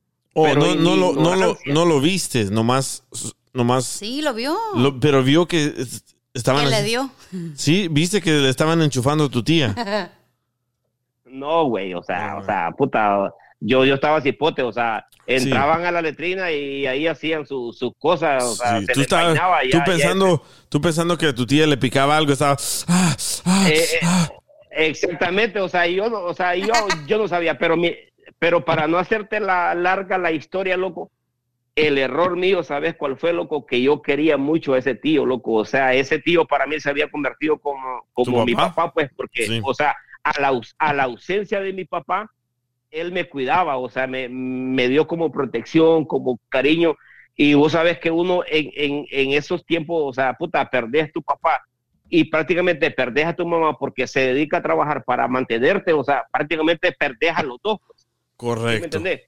porque no te protegen, no te cuidan, no te dan amor, o sea, no te dan tiempo, no te escuchan, o sea, prácticamente te quedas solo, ¿sí me entendés? Sí. Y, y, y, y ese tío para mí, o sea, yo lo quería mucho, loco.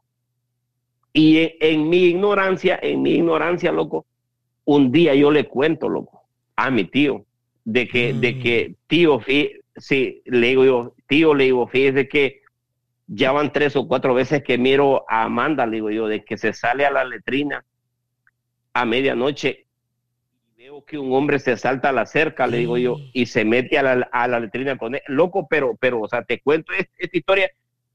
Imagínate un morro de seis, siete años, o sea, o sea, sin, sin malicia, o sea, yo simplemente le conté como noticia, ¿sí me entiendes? O sea, Sí. no se lo conté como chisme, no se lo conté como chisme, se lo conté como, co- co- como, por, para que lo supiera él. Puta, y lógicamente mi tío ya era un adulto, o sea, si yo le estoy diciendo que su mujer se mete a la letrina, al baño, y, y después entra un tipo, o sea, lógicamente mi tío sabe que es a cogérsela que, que el vato va, pues.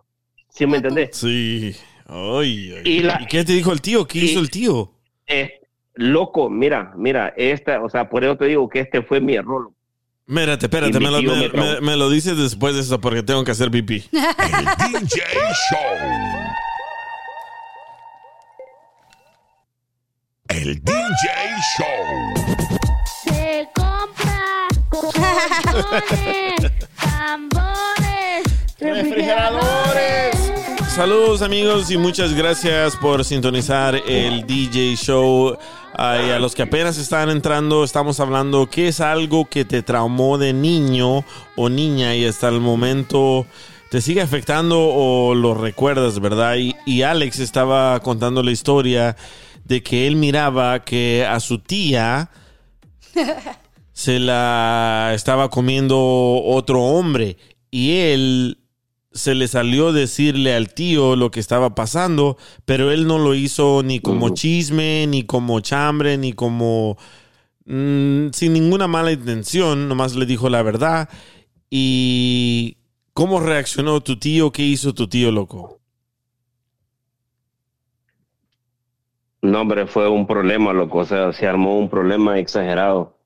Porque mi tío no me creyó a mí, loco. ¿No? Mi, no, no, mi tío, mi tío no me, no me creyó a mí. Este, y, y, y me, o sea, imagínate que yo me acuerdo que me confrontó con ella, o sea, con la esposa de él.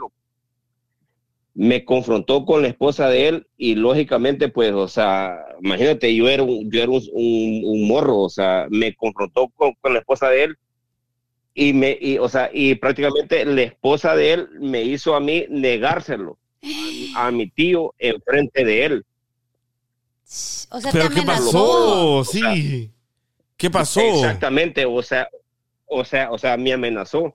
Y este, la, la manera en que mi tío me confrontó con la esposa de él, yo la miré a ella llorando, loco, o sea, la miré a ella de, o sea, imagínate la, imagínate la, el drama, imagínate vos la, la, ¿cómo se llama? La escena.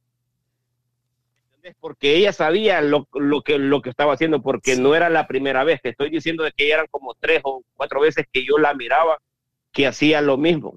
¿Sí me entendés? Sí. Ella, ella obviamente sabía que era verdad lo que yo estaba diciendo. Ok, pero espérate, espérate. Tú le dices a tu tío, tu tío le reclama a tu tía, tu tío te dice, oye, Alexito, quiero hablar con vos. Vení, vamos a hablar. Y tú llegas a dónde, a la casa de quién. Sea, yo vivía con mis tíos, o sea, con ellos, ahí. Y ahí en la recámara o en la sala te confrontan y dicen qué pasó. No, no, en la, en la cocina, di, o sea, en ese tiempo, o sea, imagínate, eran, éramos gente pobre, loco, o sea, la misma casa era cocina, era Sí, sala, era todo, era el baño, el hoyo ahí en el suelo, era el toilet. Sí, claro, claro, o sea, ahí mismo, pues ahí donde nos agarró, o sea, mi tío estaba furioso, loco, o sea, lógicamente como hombre estaba furioso, o sea, ¿me entendés? O sea, estaba furioso, pues se lo llevaba la chingada. Y mira, ve, lo, lo que, lo que a mí me, me, me, me afectó, loco, fue de que mi tío, yo sé que en el fondo él sabía que yo no mentía, loco, puta, yo era un güero así, o sea, puta, ma- ima- imagínate para que un morro de 6, 7 años invente una historia así, loco, o sea, ¿de dónde la va a sacar? Exacto. Sacar. O sea, lógicamente, mi tío en el fondo sabía que lo que yo le estaba diciendo era cierto, pero él no lo quería creer porque, puta, ya llevaban años juntos, loco. O sea, y, y mi tío estaba, pues, yo creo que enamorado de ella. Sí. Pero No, mira, pues sí, cuando- para no creerte, está súper enculado. Claro, claro, pero mira, ve, la- lo, lo que viene después, loco, fue lo que a mí me, me, me, me traumó, loco. O sea, mira, loco, mi tío a mí me, me o sea, cuando, cuando esta mujer, Amanda, le dijo de que no era cierto, o sea, ella se, se negó, loco, se echó a llorar, hizo un drama, hizo... Vos sabés cómo son las mujeres, ¿verdad? Que para hacer No. drama, la, la, la number one. Y loco, y, y, y mira, loco, fue un, un, un vergueo, un cagadal y me agarra mi tío de una mano, loco. Me acuerdo exactamente que mi tío era un hombre, loco, fuerte, de, de, de brazos grandes, loco. Me agarra de una mano di- y vos sabés cómo castigaban antes, loco. Puro pijazo. Nada, loco, na- nada que ver ahora de que hay que, que vaya a la esquina y time out. No. O, o da, antes, antes eran verguiadas de loco, ¿me entendés? Verguiadas de loco. Mira, loco, me agarra mi tío, loco, de una mano y me da con un lazo, di, pero, o sea, lazo, no sé cómo decirlo en, en mexicano, o sea, pero un lazo mojado, loco, mojado. O sea, un, Pesado, duele más. Una, una, sí, una cuerda de, de, de- para agarrar caballos, pues, o sea, Sí. de lo que usan lo- los caballos. Una riata. mojado, loco. Sobas. Ajá, exactamente. Sí, lo que te gusta a vos. Sí, eso Eh, mismo. Por eso te pegó tu tío por culero. ¿Y qué, pues? Porque ya me tengo que ir, güey. Me quedé para escuchar tu historia. Alex, ¿Se fue? ¿se fue? Bye. Ya le cortó la el línea karma, güey, telefónica. por decirme. ¿eh? Ya o el tío, yo. ya escuchó el tío y le cortó la línea telefónica. A la manda. Lo traen en el mismo plan. Ven, ya nos vamos a... Ya nos... ya lo agarraron a puro pinche madrazo el vato. Sí, güey, le dieron pero otra riata. Oye, pues ya me voy. Gracias por invitarme. ya sabes, eh. No Fue un vayas, placer. Katia, se va a poner bueno. Ya sé, pero me, espera mi sugar daddy. Tengo que ir allá. Ah, no, pues entonces vete, vete tú también a darle duro a la hilacha. Yo digo violín, güey, no mi sugar. Ándale, pues, chicos. Eh. Antes de que te vayas, mija, te tengo que decir, échamelos todos. Epa. Eh, bueno, ya, ya se fue. Si quieres, yo te los echo. Ay, también, que la cachanilla me los eche también. no, cabrón, estuvo, estuvo intensa la conversación, güey. Ah, Sí. pues ahí, ahí nos vemos el lunes. ¿Cómo? ¿Qué dijiste? Eric. Digo que estuvo chida la conversación, güey, estuvo intensa, so nos vemos el lunes. Ahí estamos en contacto, cabrón. Ah, nomás, entraste, nomás entraste para despedirte. Sí, güey, pues ya se van, ya se va la cachanilla, pues yo también ya me voy. Ah. Ve, Alex, estás ahí. Claro, gancitos y galletas de animalitos. Ahí Chido, está, cabrones, ahí está. Ok, ahí estamos, loco. Ahí está este Alex. ¿Qué onda, Alex? Es que no sé por qué me está sacando, loco. No sé si son los audífonos, es mi internet. No sé por qué me, me, me está sacando. Tienes metro PC, por eso. Eh, no, tal vez, tal, No. tal vez, am, ¿o estás en tu casa? ¿Llegaste a tu casa? Sí, estoy en mi casa, estoy en mi casa de donde te hablo siempre, pero no sé por qué me está sacando. No sé si son los audífonos. Sí, sabes que siempre le digo, siempre le digo a la gente que cuando llegue a su casa y tienen wifi o se conectan al wifi, apaguen el wifi y enciendan el wifi y nunca les va a fallar. No sé, fíjate, pero, pero bueno, no sé en cuál se quedaron, pero lo, lo último que les Sí, quiero que te, contar que, para que, que mojó, que mojó el lazo tu, tu tío y te agarró Sí. a golpes. Sí, exacto, Di. Y mira, re- recuerdo que vivíamos en un pueblito, loco, o sea, imagínate un pueblito sin luz, loco, o sea, un pueblito, o sea, te estoy hablando de lo más remoto allá en Honduras. Sí. loco. Fíjate que yo me acuerdo, Di, que vivíamos así, enfrente estaba un cerro, o sea, un cerro poblado donde íbamos a, a buscar leña seca y todo para, porque en ese tiempo se cocinaba así, pues ibas a, a traer leña y todo. Fíjate, Di, que de la, de la verguiada, de la, o sea, de la, de la verguiada que me dio mi tío, loco, me acuerdo que como al segundo o al tercer vergazo que me dio, al, al tercer riatazo, me oriné, loco, o sea, me oriné en los pantalones, loco, o sea, pero, pero te estoy hablando, día que, que a chorro, pues a chorro. Sí, no, también me pasó a mí. Yo siempre Me- me, me daba me un terror que me, hacía pipí duro. también. Eh, me dio tan duro, dije que, que, o sea, no tenés idea, hermano. Y fíjate que yo me quería soltar y no me soltaba, loco. Mi tío era una persona fuerte, o sea, era una persona eh, eh, con fuerza, pues. Sí. Y no me soltaba, loco. Mira, para no hacerte larga la historia, de, fíjate que yo me acuerdo que cuando mi tío me, me, o sea, cuando me logré soltar, porque en realidad él no me soltó, o sea, me daba, loco. O sea, era tanto el coraje que él sentía por la situación que yo le había contado, que aunque su mujer se la negó, él sabía que era cierto, pues. ¿Sí me entendés? Sí. Y como Se- que tuvo que... descargó. y se descargó contigo para demostrarle a ella el amor. Ex- Exacto, exacto. Se descargó conmigo el, el, el coraje, porque aunque la mujer se lo negó, o sea, en el fondo yo sé que él, él supo que era, que, o sea, de, de, de que era cierto, porque imposible que un morro de 5 o 6 años va a inventar una historia tan calcada como yo se la, se la dije a él, o sea, imposible. Sí. Y, y me dio, loco, me dio de una manera exagerada, loco. Mira, ve, DJ, yo me acuerdo como que fuera ayer, loco. Fíjate que eso fue, no sé, quizás 7, 8 de la mañana. Fíjate que eran las 4 o 5 de la tarde y yo no bajaba del cerro, loco. O sea, yo me perdí, loco, en, en- dentro del monte, loco. Me fui, me, yo me acuerdo que corrí, loco, corrí, corrí, corrí, o sea, dentro de la maleza. Y allá me Ya lo perdimos otra vez a Alex. Dice que corrió, corrió, corrió y se fue. Y aquí Mari pregunta, Mari 115, ¿y qué es de tu tío hoy? Y sí, ahorita lo que acaba de decir Alex me hizo recordar que yo antes, cada vez que me pegaba mi mamá, siempre lo anotaba en un librito. Y decía yo, algún día me va a dejar de pegar y algún día voy a dejar de escribir cómo me pegó. Ahí está, ¿ya regresaste, Alex? Déjeme tocar una canción mientras localizo a Alex. Ya regreso. El DJ Show. El DJ Show. Saludos amigos y muchas gracias por seguir en sintonía en el DJ Show.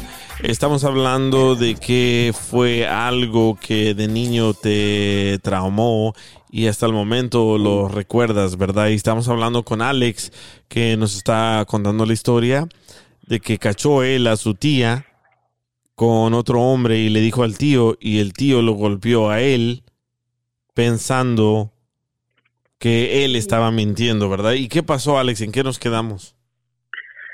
no nos quedamos de, o sea, disculpas ahí a los amigos, pero no sé en realidad qué, qué es lo que pasa, pero bueno, nos quedamos en la historia de que mi tío, te digo, me confrontó con ella y lógicamente pues ella se negó, ¿me entendés? Y entonces, al, o sea, cuando ella se negó, pues mi tío se la agarró conmigo, loco, y fue tanto el coraje, o sea, fue, tanto la cólera de, de, de, él que se descargó la cólera conmigo y la, la macañada que mi tío me, me, me dio, loco, me, me, me hizo daño, eh, no solo físicamente en el momento, sino que también me dañó, este, me hizo, loco, esa, esa macañada.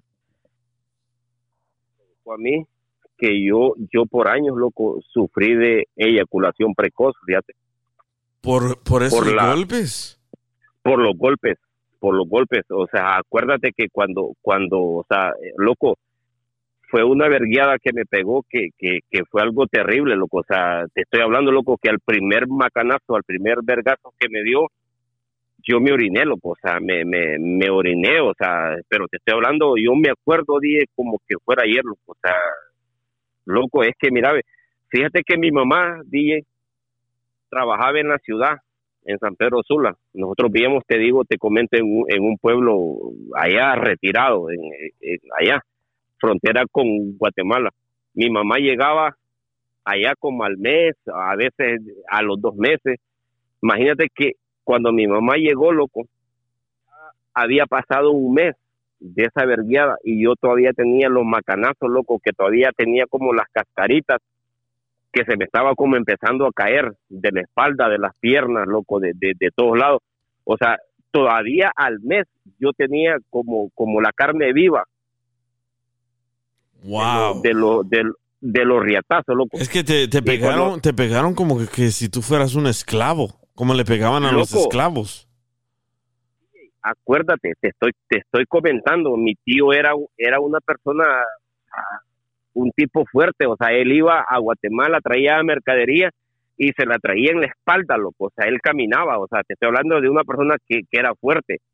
Imagínate, yo me acuerdo que me agarró, loco, con una mano me agarró y con la otra me daba, loco, y yo me acuerdo que, que yo brincaba, loco, y me la trataba de soltar y me la trataba de soltar y no podía, loco, no podía, no podía. Mira, ve, allá, a las cansadas de, de, quizás él se cansó de, de, de tanto darme que medio me aflojó y me le logré soltar. Cuando yo me le logro soltar, loco, yo me acuerdo que corrí, corrí, corrí, DJ, me salté el, el, el cerco, subí el cerro, me fui, me fui, o sea, como loco, como traumado, no sé cómo, loco, o sea, era, o sea, imagínate cómo yo iba, loco, o sea, me metí entre la maleza ahí donde, donde íbamos a, a traer leña, ahí yo más o menos ya conocía el, el terreno y me fui, me perdí, y allá me estuve por horas, loco, por horas.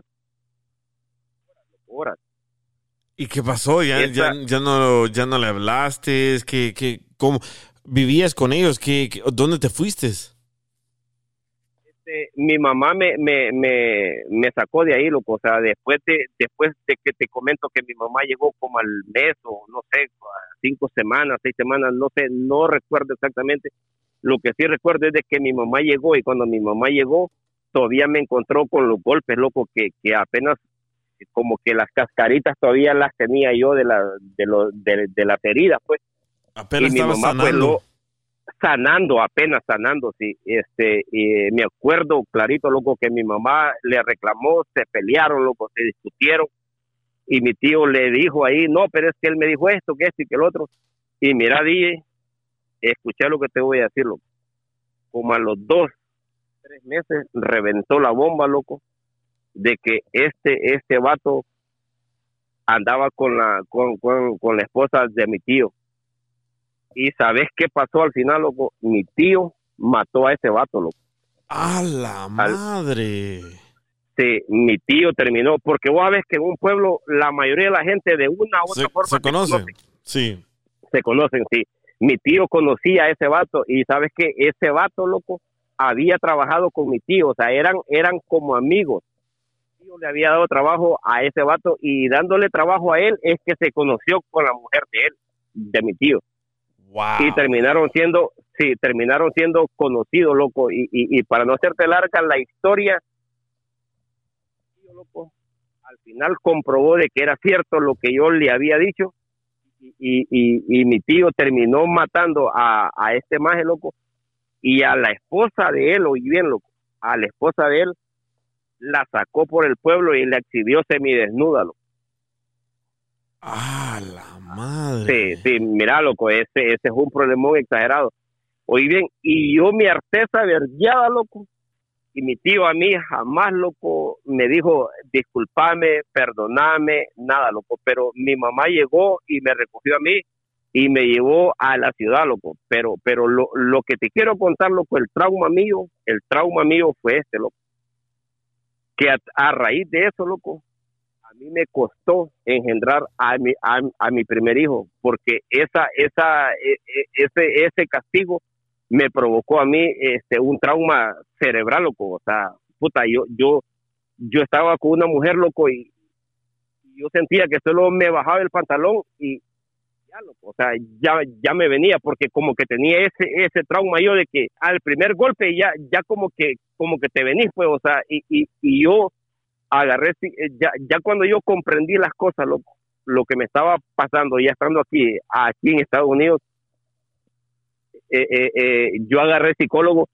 y el psicólogo me, me empezó a preguntar que, que, que si yo había sufrido algo de niño, de cosas así, porque siempre te preguntan eso y yo le conté esta, esta misma historia y el psicólogo me dijo, lo te pasó, me dice, es de que ese castigo que te dio tu tío te, te hizo mal, me dice.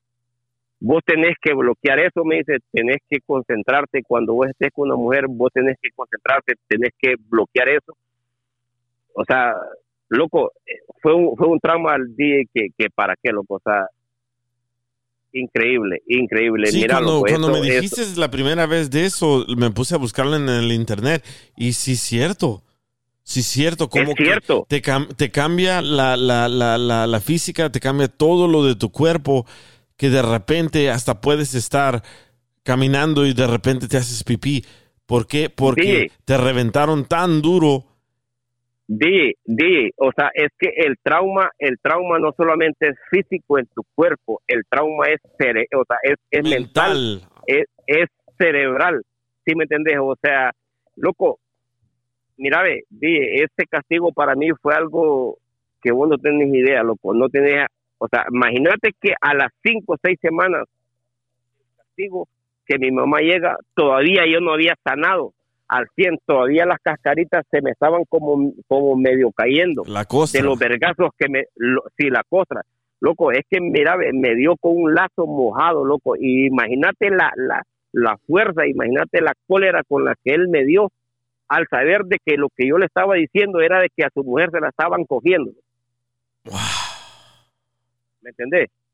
Loco, para mí mi tío se acabó de mí y mira, ve, lo que más me dolió, ¿sabes qué era? Como te dije en un principio, es de que él lo quería mucho, porque él a raíz de que yo perdí a mi padre cuando tenía cinco años, para mí él se convirtió como, como mi papá, pues, o sea, yo lo quería mucho, yo, yo, yo, yo me sentía emocionalmente apegado a él. Sí, conectado. y que él sí. me hiciera, exactamente, y que él me hiciera eso, loco, o sea, para mí fue, fue algo, yo me esperaba de cualquier otra persona, dije, porque a nosotros, como te digo, a mi hermano y a mí nos cuidaban vecinos, nos cuidaban amigos, nos cuidaba cualquier persona. Yo me, me podría esperar un castigo así de cualquier gente, menos de él. Y a mí todo eso me, me, me afectó, loco. O sea, Sí, te me, dañó. me dañó, me dañó totalmente. ¿Y qué, y qué sabe, Y- y- qué, qué pasó con tu tío? ¿De qué es de tu tío ahora? Fíjate, DJ, fíjate que esa, esa historia que te estoy contando y se la estoy contando aquí a los que te escuchan, fue la desgracia de la familia de, de mi tío. Yo tenía, yo tenía cuatro primos, loco, o sea, o sea, cuatro hijos que tenían ellos, no, o sea, mi tío con su esposa. Esa fue la desgracia de, de, de ellos, loco, o sea, como Tro- familia. Tronó, tronó Mi- la mi- familia. tronó, tronó todo, loco, tronó la familia, mi tío se echó al, a la perdición, se echó al alcoholismo, eh, no sé si a la droga, pero, pero se, se- o sea, todo tronó, loco, todo tronó. Mi tío se trató de venir para acá, para Estados Unidos mo- mojado, pero nunca logró pasarlo. Lo último que supimos de él es de que él andaba en un lugar en México que se llama Tapachula, en unos barcos y ahí en esos barcos dicen que lo mataron. No sé qué pasó ahí, pero ahí murió él, loco. O sea, o sea nunca supimos más de, de, de. Eh, la, la señora, se, se, se, no sé qué se hizo, loco, se desentendió de sus hijos. Mi mamá, mi mamá agarró a los hipotes, los que quedaban, los agarró ella, los tuvo eh, hasta cuando ella pudo pero luego ya mi mamá no pudo, se fueron a un orfanato, loco, y, y mira, loco, fue, fue un desmadre, fue, Pero- esa, esa fue como una, Pero como tu una tío, desgracia, loco. tu tío nunca te pidió perdón.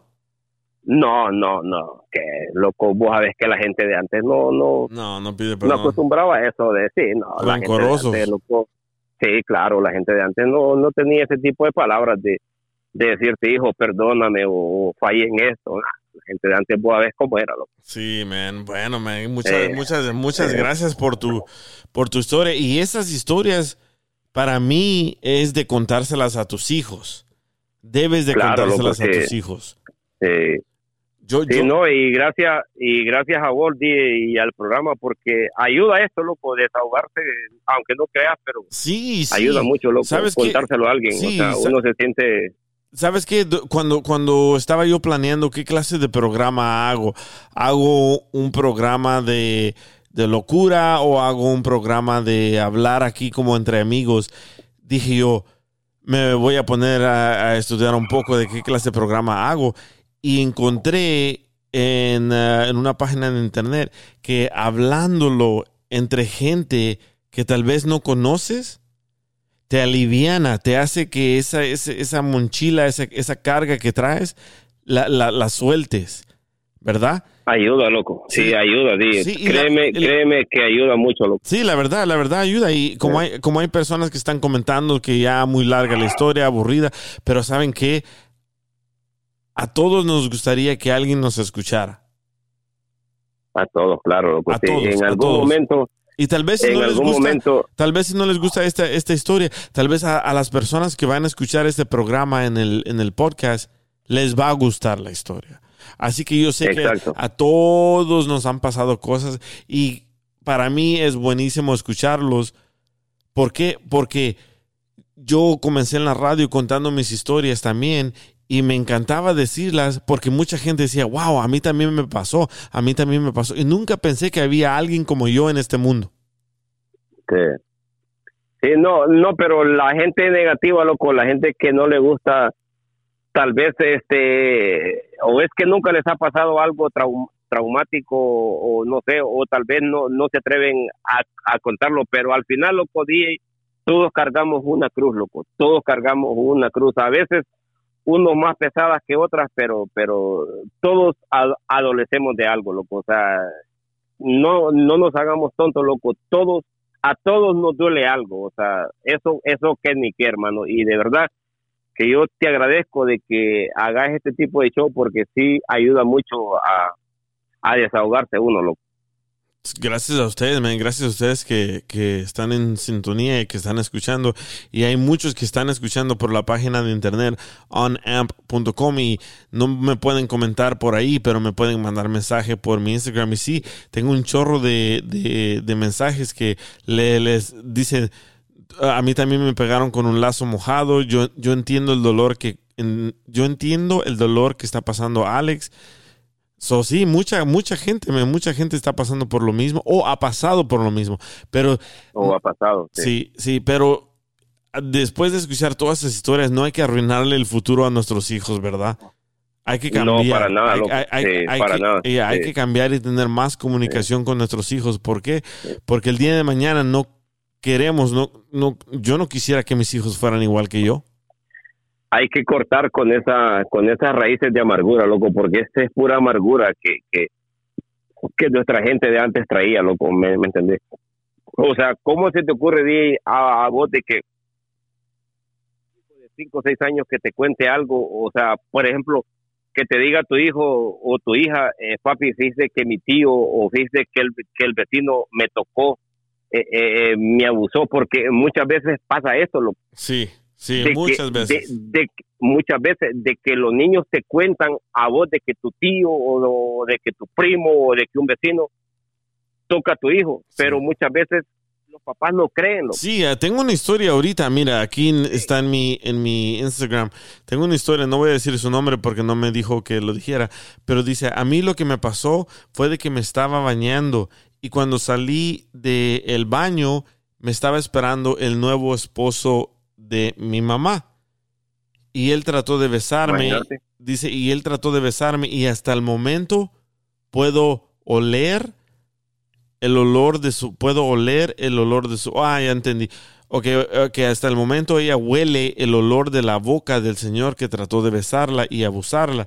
Y dice, escucha nada más, dice, yo le dije a mi mamá y mi mamá no me creyó, en vez me corrió. Y si mis es lo que hijas, te digo, dice- es lo que pasó con mi tío, o sea, o sea, mi tío lejos de creerme a mí, le creyó a ella. Sí, Imagínate sí. en qué en qué acabó todo, o sea, acabó en su propia desgracia todo. ¿no? Sí, dice, y entiendo que muchas niñas hacen cosas por atención, pero yo no lo hice por atención. Así que si tienen hijas, créanle a sus hijas. Sí, la Sí. verdad, la verdad que sí. Sí. Tengo, tengo un No, montón, pero no, ya, ya, me- ya me está doliendo la garganta de tanto hablar, pero tengo un montón más, tengo más de, uff, 50 y, tengo 52, 52 comentarios, 52 historias que la gente me, me, me está, me está contando, pero sí, me, me, me voy a aventar toda la noche aquí, las 24 horas. Sí, no, yo sé, loco. Pero sí, muchísimas gracias, Alex. Pero- y, y, y, y recuerda, man, platícale todo esto a tus hijos para que tus hijos te aprecien más a ti y aprecien más a la vida. Claro, de acuerdo, loco. Sí, y gracias a, vos por escucharme y a pues los que los aburrí, lo, lo siento, pero de verdad que me desahogué, loco, y, y, y me siento me- mejor, fíjate, porque por lo menos ya, ya conté eso, loco. Sí, man. Ahí, estamos, loco. Y cualquier cosa que, que necesites, aquí estamos para escucharte. Dale, cuídate, hermano. Ya ves que te aprecio mucho. Ahí estamos, loco. Dale. Bueno, muchísimas gracias a todos los que me han mandado historias. Ah, me acaba de entrar una ahorita, dice María. Mira, DJ, a mí me dieron una gran castigada solo porque me corté el cabello hasta el cuello, pero fue castigada que me quedó mi espalda reventada, me salía sangre. Sí, sí, sí. Sí, la verdad, la verdad que... No, no entiendo por qué golpear a un niño así, a una niña así. Pues es la, la- lo que pasa es que en, en los papás de antes no tenían la, la educación que tal vez tenemos ahora. Y pues, son, son nuestros padres, venían de pueblos, de comunidades rurales, el cual no tenían esa educación. Y como imagínate ahora los papás de antes que crecieron en sembrando maíz y toda esa onda. Digo, hay mucha gente que probablemente diga, oh no, es que mis papás nunca me pegaron pues hay muchas personas que creen en ese sistema, el no pegarles, el no decirles Sí. un no. Pero creo que también un correctivo es muy bien en darles porque es los vas formando el carácter. Sí. Y en cambio, digo, creo que ahora tú con tus hijos no les pones una mano encima, pero hay veces que dices, chinga, sí les voy a dar una, una nalgada para darle un correctivo. Sí, no, ¿sabes, ahora- sabes, ¿sabes lo que nosotros hacemos en la casa desde, desde muy pequeño? Con mi pareja, desde muy, muy pequeños que estaban los niños, les, ven- les repetimos que ellos no son los, los patrones. Les decimos, you guys are not the boss. Y, y cuando, cuando fallan en algo, en, en calificaciones o no limpian el cuarto, les quitamos la computadora, el Xbox, lo que sea, y no lo vuelven a hacer. No lo vuelven a hacer. Y creo yo, a mi manera de pensar, porque tuve que ir a unas clases de, de parenting, que es mejor quitarle algo que le gusta mucho a tu hijo o a tu hija que darle un golpe. Porque ese golpe lo que le va a hacer pensar, creer y, y- y- y volverlo a hacer es pegarle a los hijos de ellas o ellos. So, so es, el, como te es- digo. es el ciclo de la violencia. Es como te digo, vuelves a, re- vuelves a repetir los, esos, ah, esos mismos papeles. Sí. Vas a re- repetir y repetir, como te vuelvo a repetir, no a romperles, porque también a mí me, me dieron en la madre de morro. Sí. ¿Por qué? Pero por hacer, yo, yo en aquel tiempo mi desmadre era pues, ir a los bailes, ir a jugar, a cotorrear. Sí. Más en cambio, lo que, lo que a mi mamacita le encabronaba era de que yo no le avisaba. Me decía ella, si tú me avisas, si te llega a pasar algo, ya sé dónde ir a buscarte. No te estoy diciendo, "Ah, pídeme permiso, simplemente avísame para si, pues, en dado caso que te, pues, te roben o te madrien o te llega a pasar algún accidente, más o menos ya sé dónde ir. Eh, eh, pero era lo que le molestaba a ella. Eh, mi jefe, mi papá no, nunca me pegó. Al contrario, él era de las personas que siempre me hablaba y me, me como decimos en México, en el DF, me terapiaba. Ajá. Me decía, mira, si tú haces las cosas así, vas a estar así. Siempre me dijo mi papá, cualquier acción tiene una, una, una ¿cómo se dice? Ah, una consecuencia. Correcto. Tu consecuencia es de que ahorita te fuiste al baile, no avisaste, pues tu mamá está encabronada, pues te va a romper tu madre. Le digo, pues sí, tienes razón. Pero pues en aquel tiempo yo estaba morro, que te estoy diciendo, hablando de 15 años, 16 años, pues, el desmadre mío era de ir a bailar, a cotorrear. Eh, no tengo hijos, eh, yo no tengo hijos ahorita, pero digo, si tuviera un hijo, igual, igualmente, ¿sabes qué, cabrón? Esto y esto, pero pues es totalmente la vida que tú viviste, eh, ahora la vida que estamos viviendo ahora. La vida de ahora está totalmente loco ya todo. Sí, es que, es que también eh, algo que siempre le... Yo, yo trabajaba en un daycare, aunque, aunque no lo crean, yo trabajaba en un daycare cuidando niños y el niño o la niña no es malcriada de la nada. Los niños son una reflexión de lo que ven y lo que sienten. ¿Sabes qué? También creo que es DJ el reflejo de los padres. Sí, sí, ¿Sabes eso por qué es. te digo eso? Porque yo chambeo en una escuela.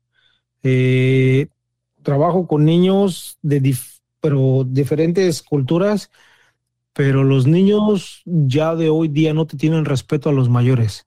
No. Tú les hablas y como si estuviera hablando la pinche pared. Ah, Pero, pero, pero, porque viene de sus padres, de sus madres, están muy eso. ocupados, están muy ocupadas, toman la tableta, toman el celular, entretente, haz algo, quítate de aquí. no sabes, sabes qué tanto no es tal vez eso, DJ, pero lo que, lo que yo veo más es el nivel socioeconómico, porque ellos, yo trabajo, digo, trabajo en la escuela, pero es una escuela privada y católica, porque tienen un nivel socioeconómico un poquito arriba. Sí. Con eso ya tienen para decirle a los hijos, sabes que tú eres más que esta persona. A los mismos maestros les han dicho, it's not your fucking business.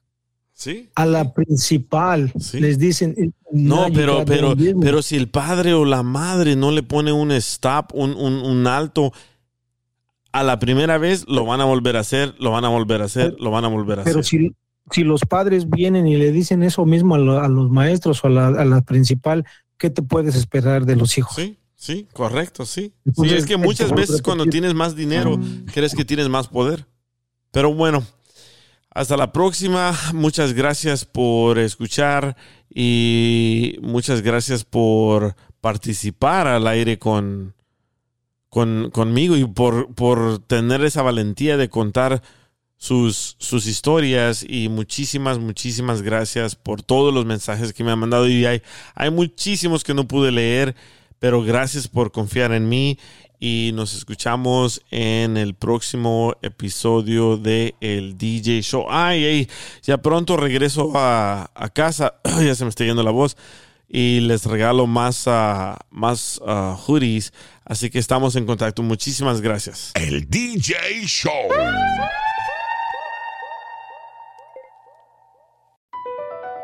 Across America, BP supports more than 275,000 jobs to keep energy flowing. Jobs like updating turbines at one of our Indiana wind farms and producing more oil and gas with fewer operational emissions in the Gulf of Mexico. It's and, not or. See what doing both means for energy nationwide at bp.com slash investing in America.